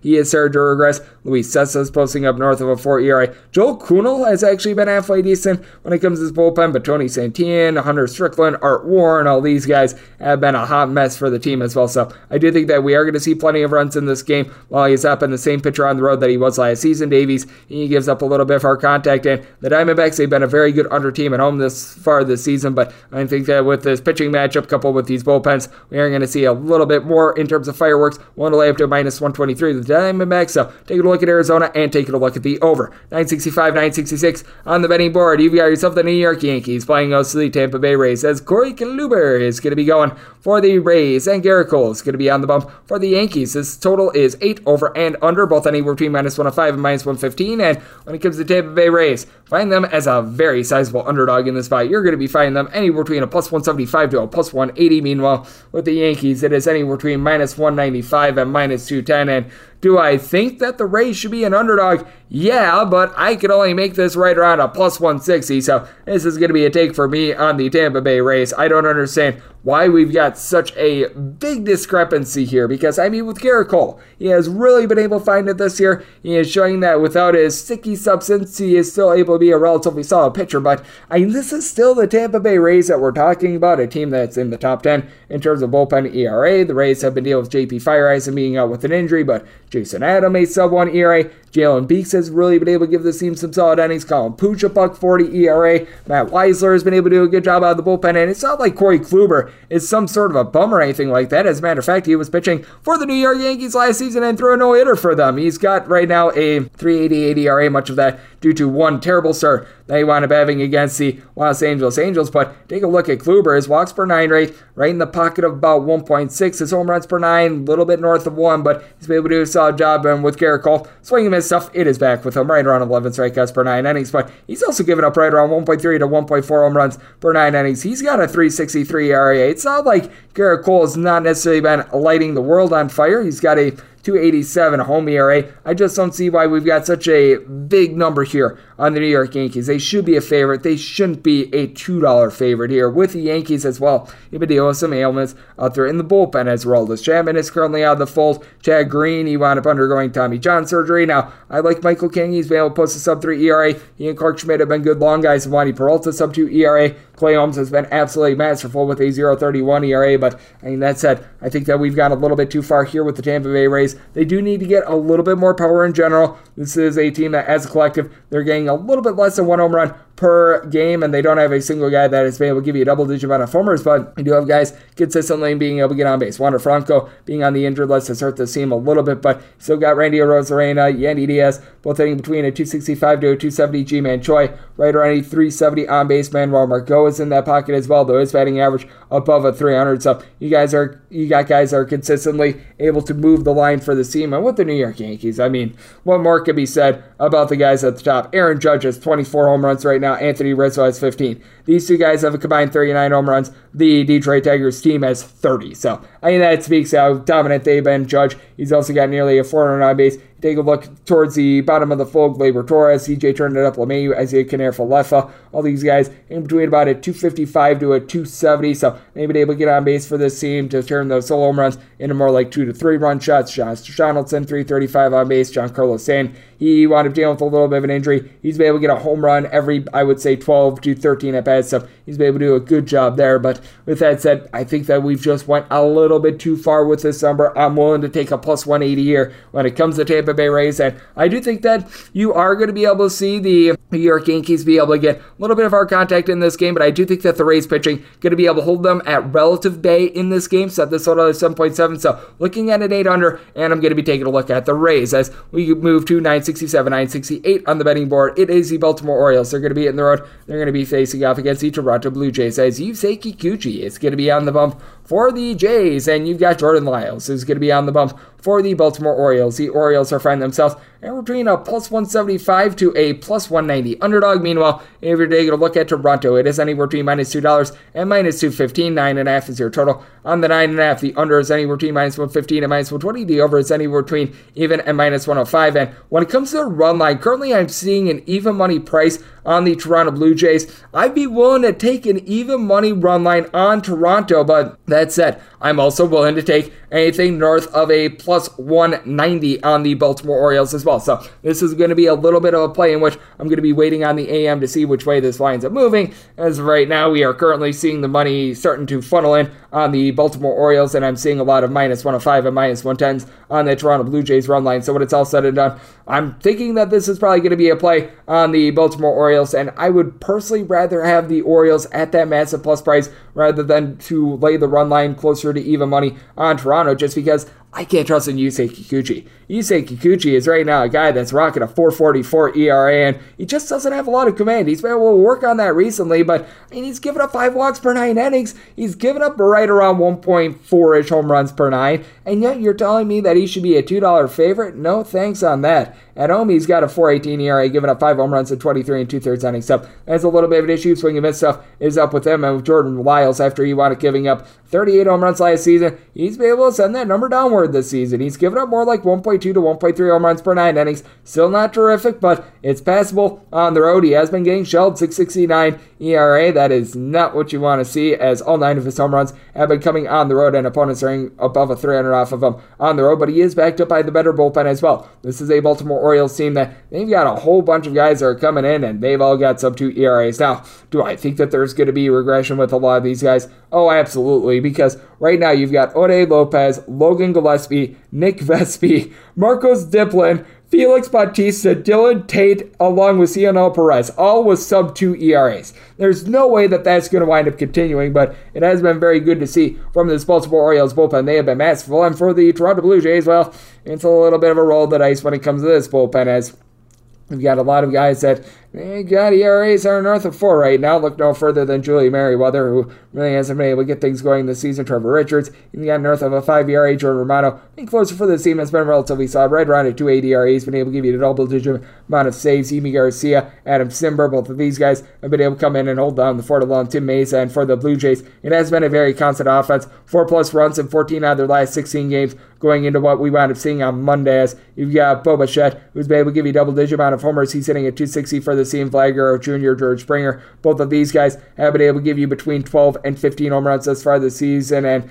Springer, he's hitting right around 280. Alejandro Kirk, I think we're going to see regression from him hitting at 323, but I mean, he has really come through and he's looking like an amazing hitter. And for the Baltimore Orioles, all of a sudden this team is able to get on base. Trey Boomer Mancini, Austin the Say's kid, in between a 290 to a 300. Ryan Mountcastle has been able to hit 250 along Cedric Mullins. Now, some of the guys at the bottom of the fold, like a Tyler Nevin, Adley Rutschman, these are younger guys that they're taking their lumps right now, but with that said, I do think that they're going to be able to figure it out, and I think that this is just too big of a price to wind up laying on Yusei Kikuchi in this spot. And I do think that both of these offenses aren't going to be able to get online. Kikuchi has given up a bunch of free passes, not backed up by a great bullpen, and Lyles, he's got a history of giving up bombs. So this is a spot in which I set my total at a 9.7. I'm going to be taking a look at the over, and when it comes to Baltimore, if I'm able to get that plus 190 or greater, going to be taking a shot there. 969, 970 on the bang board. The Chicago White Sox hit the road face off against the Detroit Tigers as Going for the Tigers is good old to be determined. They're thinking it's going to be Tyler Alexander.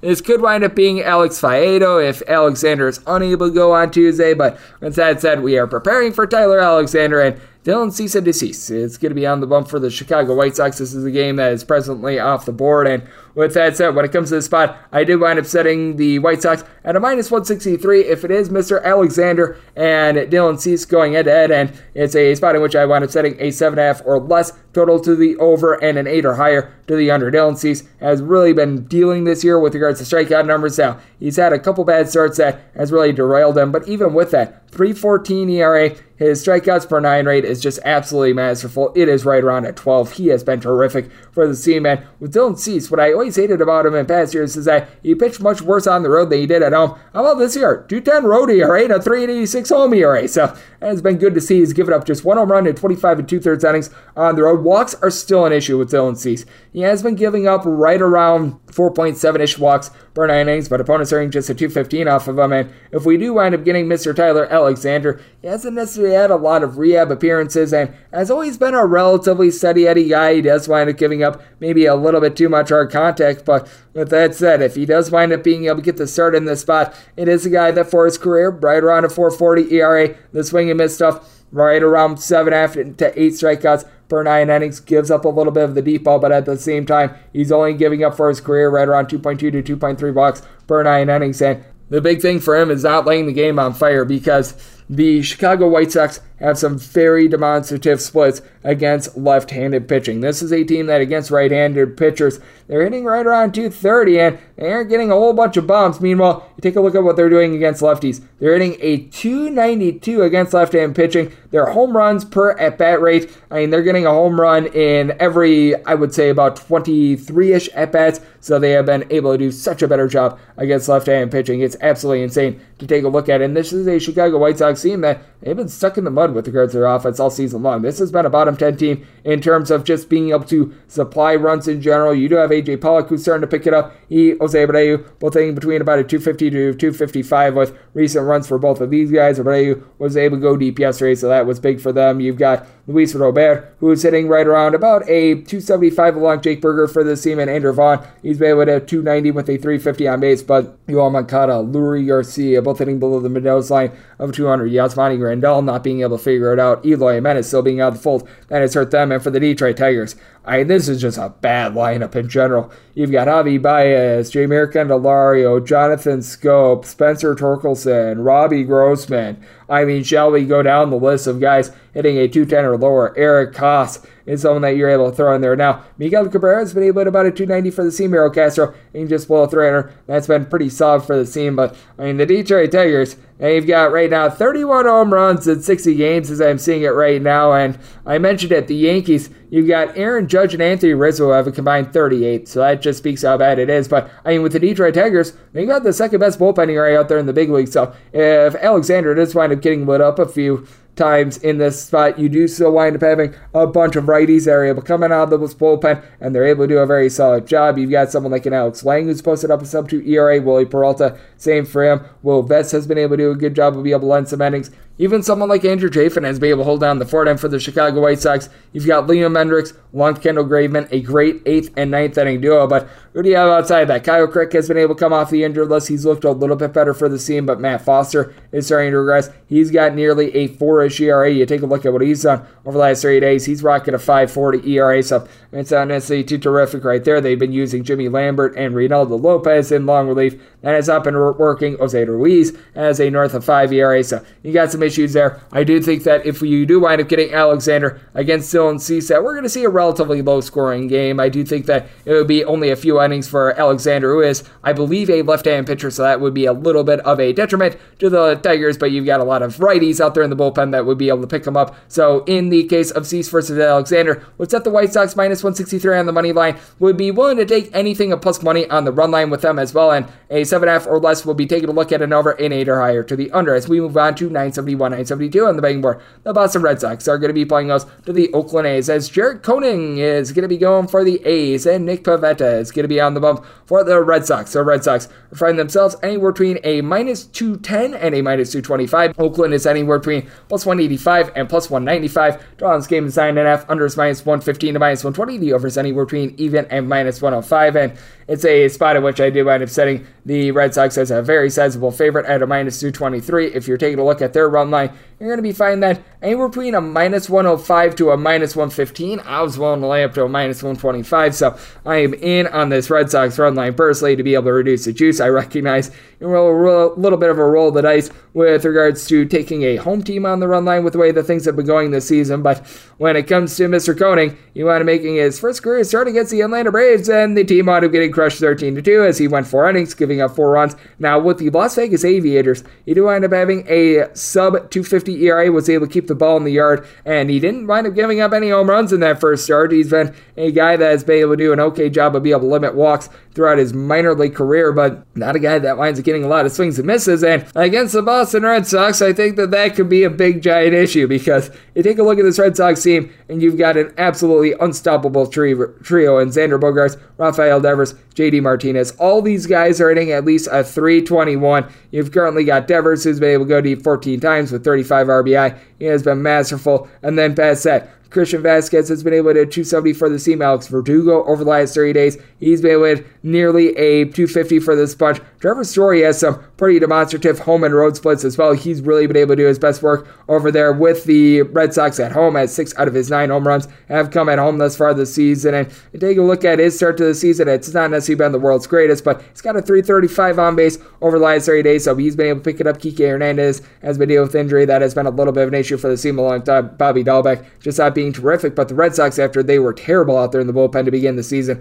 now they're a bullpen that's above average. Phillips Valdez is back to be able to give the team some long relief. It's been a rough start to the season for him, but he was a little bit banged up. Also, Davis, a sub 2 ERA. Ansel Robles, he just wanted coming out the injured list. Out of Kazu Sadamoda has been relatively solid for the team, even though Ryan Brasier has not been. And for the Oakland A's, the bullpen wound up starting out the year relatively solid, and now you're seeing some massive regression with the Danny Jimenez, who wound up having a sub buck 50 ERA for much of the season. He's now got an ERA that has crept up to right around about a five ish. It's not necessarily too terrific there. Adam Eric, Justin Grimm, both of these guys between about a 4 to a 450 ERA. You've been able to have Sam Ball, AJ Puk be the constants for this team, but that said, Domingo Acevedo and Zach Jackson, they're both rocking right around 370 ERAs. And for the Oakland A's, you just have no hitting for this team whatsoever. Thus far this season, they have gotten as a collective 44 home runs in 62 games. They're hitting a 212, which is I believe the bottom mark out there in the American League, and the Detroit Tigers still exist, as you've got one guy has consistently gotten at bats and is hitting above a 255, and that's a backup catcher in Christian Bethencourt, who's now become the full-time catcher because he's the only guy that can hit. Ramon Laureano has been able to pick it up 331 on base. He wound up beginning the year away from the team, but I mean, with that said, Sheldon Neuse, Luis Barrera, uh, these guys that you were relying upon to be able to elevate this team, they're hitting right around 225. You don't have a single guy in the roster with more than eight home runs. So I will say Seth Brown has been able to right around three home runs for the team over the last seven days, but still a big time issue with regards to this Oakland A's team, which is why I'm going to be taking a look at it under because I just don't think that the A's are going to be able to do their part against a guy Nick Pivetta who all of a sudden has been masterful for this Boston Red Sox team. You take a look at what he's been able to do over his last five starts 33 innings. He has given up just three home runs in that time span, rocking a 245 ERA. And then you take a look at what he's been able to do at home thus far this season, and he's posted up a 367 ERA, giving up just nine walks, three home runs over the course of 27 innings. Now, his overall walks, that's right around three walks per nine innings, but opponents are just a 215 off of him. So I do think that Nick Pivetta going to be able to land a relatively good start here, which is why I am in on the Red Sox on the run line in this spot. And when it comes to total at a nine and a half, a little bit too high for me just because I just don't think that the Oakland A's going to do their part on this total. So looking under and looking Boston on the run line. 973, 974 on the betting board. This is going to be the DK Nation pick as you've got the Houston Astros on the road facing off against the Texas Rangers. Dane Gitter Dunning is going to look to done for the Texas Rangers and Jose Urquidy. It's going to be on the bump for Houston. Houston has found themselves as anywhere between a minus 121 to a minus 135 favorite. Meanwhile, if you're taking a look at Texas, they're two stepping their way to anywhere between a plus 110 to a plus 120 underdog price. Total on this game is 9, and it's all over the place. The over and the under are anywhere between even and minus 120, and DK Nation picking this one. We're going to be going with the total. I set my total at an 8.1. I was a little bit surprised to see a 9. Houston has played over two thirds of their games to the under thus far this season. And, and this has been a really, really good team in terms of their pitching, which is why we have seen all these unders. The Astros currently number one in terms of bullpen ERA, and Jose Urquidy is not going to put guys on cheaply. His walks per nine rate this year is two. He has been giving up some deep balls. He's given up right around 1.8 ish home runs per nine innings, so that is a little bit of a knock on Mr. Urquidy. 661 road ERA as well. But with that said, I do think that things are going to wind up ironing out from opponents are currently hitting at 322 off of them. You got to figure that things are going to start to regress a little bit more to those 2021 numbers where opponents were hitting closer to a 218 off of them. I'm thinking that it's probably going to be somewhere in the middle of what we're seeing right now and what we wound up seeing last season. Then for Dane Dunning, he has a 1 and 4 record, but a 441 ERA. And ever since he got to Texas, he has been so much better at home than he has been on the road. As you take a look over the two seasons that he has spent with Texas, he's got an ERA that's hovering right around a 3 3 at home on the road that winds up trending up north of 5 and it actually approaches 6. So that is a big giant issue right there. And for Dunning, he doesn't give up a lot of hard contact. Less than a home run per nine innings thus far this season. He's actually given up a little bit more hard contact at home than on the road, but he's been able to do a good job of being able to control the walks, right around 2.7 walks per nine innings. And you do take a look at the Texas Rangers team, and it just doesn't necessarily strike fear into opponents as you take a look at what you're able to get out of Marcus Semien, Corey Seager, both of these guys in between between about a 215 to a 220. Now, Semien, he's been able to hit six home runs over the last four weeks for the team, so he's starting to pick it up. You've got Adolis Garcia, Cole Calhoun, Jonah Heim, only between a 240 to a 250, but you really don't have guys that are able to consistently get on base for the team. And for the Houston Astros, it's been a little bit of a slog for the team as well in terms of the bats. Jeremy Pena, Jose Altuve, Michael Brantley, only between about a 275 to a 290. Altuve has been able to give you a double digit amount of homers, and Yordan Alvarez, one more could be said about him going into Monday, hitting a 311, 17 home runs north of a 400 on base. He's been terrific, but Yuli Gurriel sitting at 200 for the team. The catcher spot, whenever Martin Maldonado is out there, has been bad. You've been trying to mix and match with guys like Mauricio Dubon, Jose Siri out there in the outfield. It's been a little bit of an issue for all those guys. And this is a Rangers bullpen that they're in the top half of the big leagues in terms of their ERA as well. Joe Barlow has been able to do a nice job, coupled with Brock Burke, of both being able to pr- provide a sub 250 ERA for the. Matt Moore has actually been able to be an okay bullpen piece after he was a failure of a starter. You even take a look at someone like a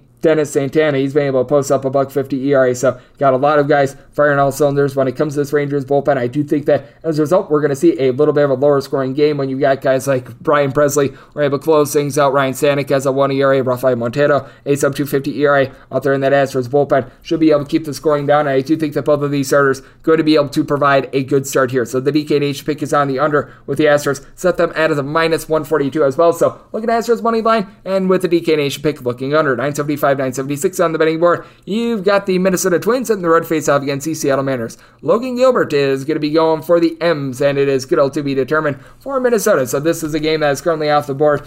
Right now, Fangraphs is projecting Dylan Don't Call Me Al Bundy for the Minnesota Twins, and if we get Mr. Bundy going up against Logan Gilbert, I did want to saying the Mariners as a minus 138, but once again, this is just a projection. We don't know who's going to be going for the Minnesota Twins right now, but with that said, if we do wind up getting Bundy against Gilbert, Gilbert is going to be a minus 138 favorite with a 7.5 or less. Going to be a look on the over and an 8 or higher to the under when it comes to the total, and I think that it is very intriguing to take a look at what we're getting out of Logan Gilbert. He has been masterful this year, 6 and 2 record, 241 ERA, and he's been able to really control his stuff as well. Right around two and a half walks per nine innings. He's getting about a strikeout per inning, 70 punchouts in 71 innings. And what has been good for Logan Gilbert, just being able to control the hard contact as well. Five home runs overall given up in 71 innings and just one home run in 23 and two thirds innings given up at home. He's actually made a lot of his starts on the road. So that has been, in my opinion, a good thing for him now. He is backed up by a bullpen that has been less than trustworthy. Drew Steckenrider was so big for Seattle last season. I knew he was so bad this year he wound up getting DFA'd. You've had Andres Munoz along with even someone like Matthew Festa, both posted up north of four ERAs. Penn Murfee has been able to give you a sub two ERA. He's been good for the team, but Sergio Romo has submerged his ERA to right around a six. And then for Dylan Bundy,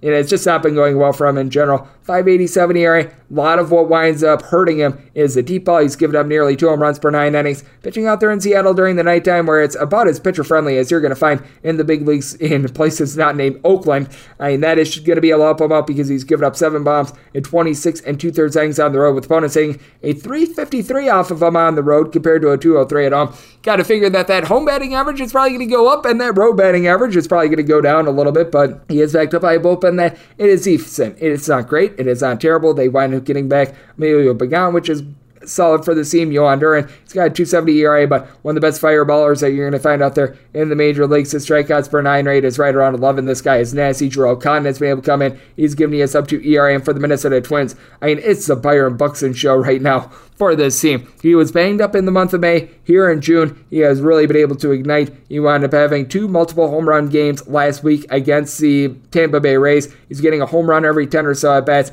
That is magnificent for the team. Luis Arraez hitting a 360 going into Monday. Carlos Correa just above at 300 now. Got a couple guys like Gary Sanchez, Jose Miranda. They need to pick it up with Gilberto Celestino. He's been able to right around a 340. Trevor Larnach, Gio Urshela. These guys have been able to get on base. Max Kepler is hitting at 250. And for the Seattle Mariners, all of a sudden, you've got a lineup that is pretty solid. You've been able to have J.P. Crawford give this team a 300 batting average. Ty France right around a 325 batting average, 38 RBI for this team. Taylor Trammell's come up. He's been able to do a solid job of being able to get on base. He, Adam Frazier, hitting between about a 230 to 240. Jesse Winker, not a great batting average, but has been able to get on base. And then Eugenio Suarez, right around a 330 on base, double digit amount of homers for him. So this is a spot in which Bundy against Gilbert, I would wind up setting my total at a 7.8, which means 7 or less to the over, 8 or higher to the under, and with the Mariners made them minus 138 on the money line. 977, 978 on the betting board. The Cleveland Guardians are on the road facing off against Colorado Rockies. Antonio Senzatela is going to be going for the Rockies and Shane Bieber Fever. On the bump for Cleveland, Cleveland anywhere between minus 145 and minus 154 favorites. Meanwhile, with Colorado, it's anywhere between plus 125 and plus 144, 10.5 to 11 is your total. On the 10.5, over is anywhere between minus 115 and minus 120. The under is anywhere between even and minus 105. On the 11, under is anywhere between minus 115 and minus 120. Over is anywhere between even and minus 105. And I did wind up setting my total at a 10.6. I would rather have an 11 under rather than a 10.5 over with Antonio Senzatela. It's been Murphy's Law for him this season. Anything that can go wrong will go wrong, and I do think that we're going to see positive progression. Now, not much of a swing and miss, guys. He's getting right around 4.5 strikeouts per nine innings, and his hits per nine rate is, I'm not even kidding here, north of 13. That is the worst among guys that have thrown at least 40 innings this season, needless to say. But that said, he is going to be someone that I think is going to be able to do a little bit of better job moving forward, especially with his last start being a positive momentum booster. Went on the road against San Francisco, up giving up one run over the course of six innings, so that was very good for him. He's still giving up a bunch of hits, but at the same time, he is able to do a good job of being able to give up more soft contact. He's given up just three home runs in 41 innings thus far this season, and at home, 376 home ERA, 675 road ERA. So I do think that that's something that's very important to take a look at. You got to figure that the ERA is going to go up if the opponents are going to continue at a 396 off of him at home, but I do think that that's going to be going downward a little bit. And then you take a look at Shane Bieber, and he is not necessarily the same guy that we wound up seeing from his Cy Young season, but he's still getting right around 9.5 strikeouts per nine innings. He's allowing less than 0.7 home runs per nine. He has looked pretty dominant recently, giving up a grand total of six earned runs over the course of his last five starts, giving up no home runs in his last four starts, four walks in his last four starts. This is looking like the Shane Bieber that we all came to know and love. And you take a look at what the Beebs has been able to do on the road 223 road ERA compared to a north of 4 ERA at home. So it has been masterful what he's been able to do away from Cleveland. And this is the Guardians bunch that they do a very good job of being able to get on base. And currently they are the best team in the big leagues at not striking out. Jose Ramirez has really been the head of the sink for the team, leads the league in RBI with 59, 16 home runs. He has been flat out terrific, but beyond him, you've got he along with Andres Gimenez in between about a 290 to a 305. Oscar Gonzalez, limited bats for him, 64 at bats. sitting nearly really a 400. He has been terrific. And then you take a look at Steven Kwan, 363 on base. Owen Miller, Josh Naylor, Amed Rosario, they're hitting between about a 260 to 265. So it's been rock solid. Guys, other than Ramirez, have not necessarily been able to slug out the deep ball, but certainly has been a very solid year for a lot of these guys, even with Franmil Reyes being a big giant Buster Rooney for the team. And the Guardians, they've got a top 10 bullpen in terms of ERA as well as you've been able to have Trevor Stephan be able to help out Nick Sandlin, be able to hold down the fort. Emmanuel Clase has been the good closer for the team, but failed starters Eli Morgan along with Sam Hentges, they both have sub 3 ERAs. And for the Colorado Rockies, second worst bullpen ERA out there in the big leagues. Robert Stephenson has been a hot mess for the team. You've had Carlos Estevez not do a great job. Alex Colome has actually been solid. Sub 3 ERA. Daniel Bard has the last few seasons able to do a good job of being able to provide some relief. But now, you know, looking at Jake Bird needing to give you some innings because so many guys have wound up failing in this bullpen. Chad Smith has been sent up, and right now, in his small sample size, a 27 ERA. So, not necessarily great there. This was a spot in which I wound up saying the Guardians at a minus 152 on the money line. If you're looking at the run line, at the Westgate, I'm finding them a plus 120. And if you're able to get a plus 120 run line on Cleveland, because keep in mind, this is still Coors Field where runs can be had very, very easily at the drop of a hat, I'd be willing to take a look there. I would rather reduce the juice here and take that plus money run line with the Guardians because being able to get a two plus run win in Coors, that's not the hardest thing in the world. So I'm looking at the Cleveland Guardians run line in the spot to go along with an 11 under as we go to 979, 980 on the betting board. The San Francisco Giants going to be playing us to the Kansas City Royals. Chris with a K. Bubic is going to be going for the Royals, and Logan Webb is going to be going for the Giants. Giants are in between minus 240 and minus 255 favorites, and between plus $2 and plus 215 is your price on Kansas City, seeing a plus 220 out there as well. 8 to 8.5 is your total on the 8 overs, anywhere between minus 115 and minus 120. The unders anywhere between even to minus 105 on the 8.5. Unders anywhere between minus 115 and minus 120. Overs anywhere between even to minus 105. And when it comes to the Royals, I needed at least a plus 266 to be able to take a shot here. I really don't like them in this spot with regards to the San Francisco Giants. Find them at a minus 115 on the run line, and I am more than willing to take the run line of the San Francisco Giants in this spot. I was willing to lay up to a minus 130 when it comes to this run line because, well, it's Chris with the K Bubic who has not gotten out of the first inning already twice this far this season. Now, the Giants did wind up having their home win streak when Logan Webb pitches for them at home during regular season games come to an end in his last start. It was at 18 straight games. We're looking to build a new streak, and who better to do so than against Chris with a K Bubic, who's got a 9.13 ERA over the all. Now, this is a small sample size, but he's made two appearances on the road thus far this season. An 18 road ERA. I think we could wind up seeing a revert back to 2021 where it was more like a 5, but I mean, even last year, Chris with K. Bubic gave up 16 home runs in 66 and two thirds innings on the road, and the Giants, they're averaging a little bit over five runs per game at home. It has been very, very interesting to take a look at that. And for the San Francisco Giants, you've got the Jock Show, Joc Pederson, 13 home runs. He, Mike Yastrzemski, Thairo Estrada, lying between about a 267 to a 277. Luis Gonzalez has been able to above a 300 for this team. You've got Evan Longoria back full. Brandon Crawford has not necessarily been himself this season long term rough. Both of these guys, it's been rough. Those two, one time you'll sell in between about a 220 to a 230, but you got to figure that they're going to be able to pick it up. For the Kansas City Royals, to their credit, four plus runs going into Monday's game in six out of their last eight games. Salvador Perez starting to pick it up a little bit. He's getting a home run every about 22 or so at bats. Andrew Benintendi's been above a 300. And then MJ Melendez, Hunter Dozier, Michael A. Taylor. These are guys hitting a 258 or greater. Taylor's actually up to a 280, but Carlos Santana, ever since the All Star break last season, he's been pretty much the most useless hitter out there in the big leagues, hitting just a buck 81.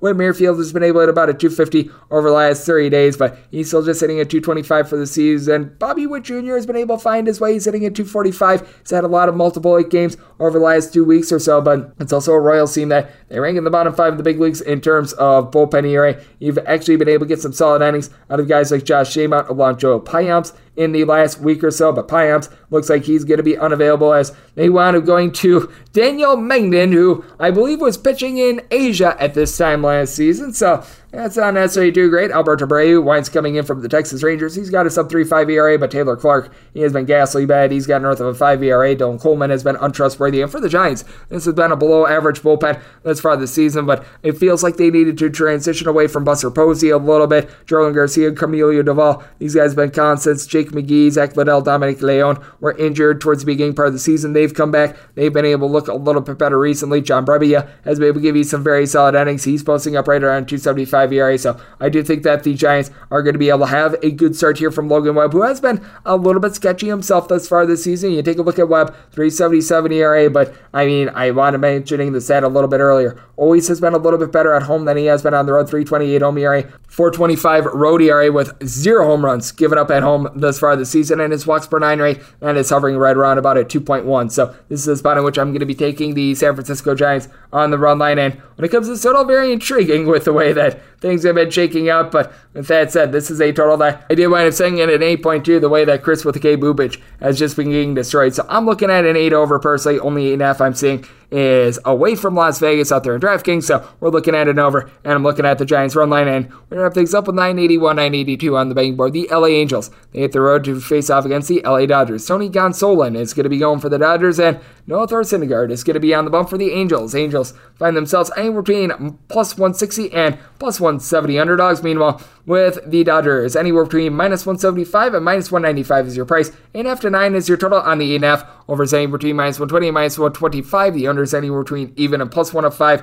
On the 9, the unders anywhere between minus 120 and minus 125. The overs anywhere between even and plus 105. And when it comes to Dodgers, made them minus 193 on the money line. If you're taking a look at the run line, I was willing to lay really up to a minus 105. Find them anywhere between even money and plus 105. And I'm going to look to reduce the juice. I'm going to take a shot on the Dodgers on the run line. This is still one of the best offenses out there in the big leagues, even with Cody Bellinger struggling. And Gonsolin has been absolutely amazing for this LA Dodgers team. Buck 58 ERA. He's given up right around 0.6 ish home runs per nine innings. The walks have always been an issue with him. He's still given up a little bit over three walks per nine innings, but take a look at what he's been able to do at home. A one ERA in his five starts, 27 innings. He's given up three runs. He has been terrific. Now, I do think that that's going to be going northward a little bit, especially with the LA Angels having Mike Trout back in the fold. Trout has been able to do a solid job hitting 16 home runs. He looks to be out of his funk. And Shohei Ohtani, 13 home runs, hitting 255. Brandon Marsh is also hitting right around 255. He's been a little bit banged up, but he's been solid. Jared Walsh, double digit amount of bombs. He's been able to do a solid job of being able to get on base as well. And even Matt Duffy is hitting a 300. So the Angels' problem is not necessarily being able to get on base. The Angels' problem is this pitching has just not necessarily been great, and what a shock that I'm talking about that. And for Noah Thor Syndergaard, after he wound up having a couple relatively solid starts to begin the season, it's not been so great recently. Over his last four starts, posting up nearly a 6 ERA, he has been really not being able to deliver a lot of length as well. He has been averaging right around 4.2 innings per start in his last four, 17 total innings over the course of his last four starts. And what has really been hurting Noah Syndergaard is that on the road, he has been a completely different guy. At home, he's got a buck 48 ERA. On the road, 788 in his four road starts. He's allowed 14 runs that are earned, 16 runs in total in his 16 innings, with opponents hitting a 348 off of him. And then he's backed up by a bullpen that is absolutely terrible. Ryan Tepera, Raisel Iglesias, Aaron Loup, all north of a 4 ERA. Andrew Wantz has been one of your best bullpen pieces thus far this season. Jose Quijada has been as well. I mean, these are guys that you don't want to be trusting in. And when it comes to this LA Dodgers team, you have been able to have Mookie Betts be, in my opinion, the MVP to this point thus far this season. 16 home runs, hitting at 275. He has been absolutely masterful for the team. Trea Turner along with Freddie Freeman. Both of these guys hitting north of a 285. Both of these guys north of a 350 on base. Chris Taylor, he wound up leaving the game on Sunday, but that said, he's been able to 255 for the team. Gavin Lux hitting nearly a 300. Will Smith, after a rough start to the season, he's been able to get jiggy with it. Overall, he's got nearly a 350 on base. You take a look at him over the last 15 days, he's been able to give you about a 360 on base, so he has been able to tick it up a little bit as well. So this is a spot in which I did wind up saying my total at 8.3 with the way that Gonsolin has been pretty unhittable. And keep in mind, this is still a night game out there in Los Angeles. Ball not necessarily flying as well. So taking a look at the under, I think that Syndergaard is going to be a little bit better, but Gonsolin, I think it's going to be rolling. Looking at the Dodgers on the run line along with this total under, and that will wrap things up for the Tuesday edition of the Baseball Betting Show, now part of the VSiN Family Podcast. A big thanks to our good friend Matt Pauley does great pre and post game work for the Milwaukee Brewers. He joined me in the second segment. If you'd like what you're hearing from this fine podcast, Baseball Betting Show, you're able to subscribe wherever you get your podcasts Apple Podcasts, Google Play, Spotify, Stitcher, and TuneIn. If you've got a question, comment, segment idea, or whatever you for this podcast, you do have one of two ways we offer those in. First one is my Twitter timeline at gunit underscore 81. Keep in mind, letters EM. Maybe it does not matter, so as per usual, please send these into the timeline. Other ways, find an Apple Podcast review. If you rate this podcast five stars, it is very much appreciated. From there, you're able to fire whatever you'd like to hear on this podcast. Find that five star review coming at you guys every single day throughout the baseball season, and that means I'm coming at you once again tomorrow. Thank you so much for tuning in.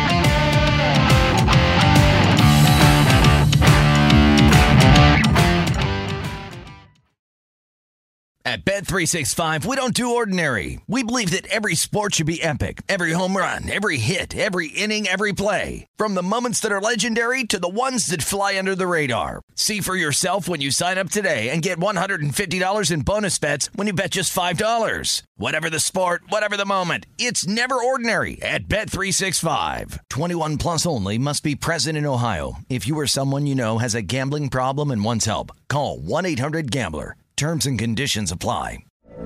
From BBC Radio 4, Britain's biggest paranormal podcast is going on a road trip. I thought in that moment, oh my God, we've summoned something from this board. This is Uncanny USA. He says, Somebody's in the house, and I screamed. Listen to Uncanny USA wherever you get your BBC podcasts if you dare.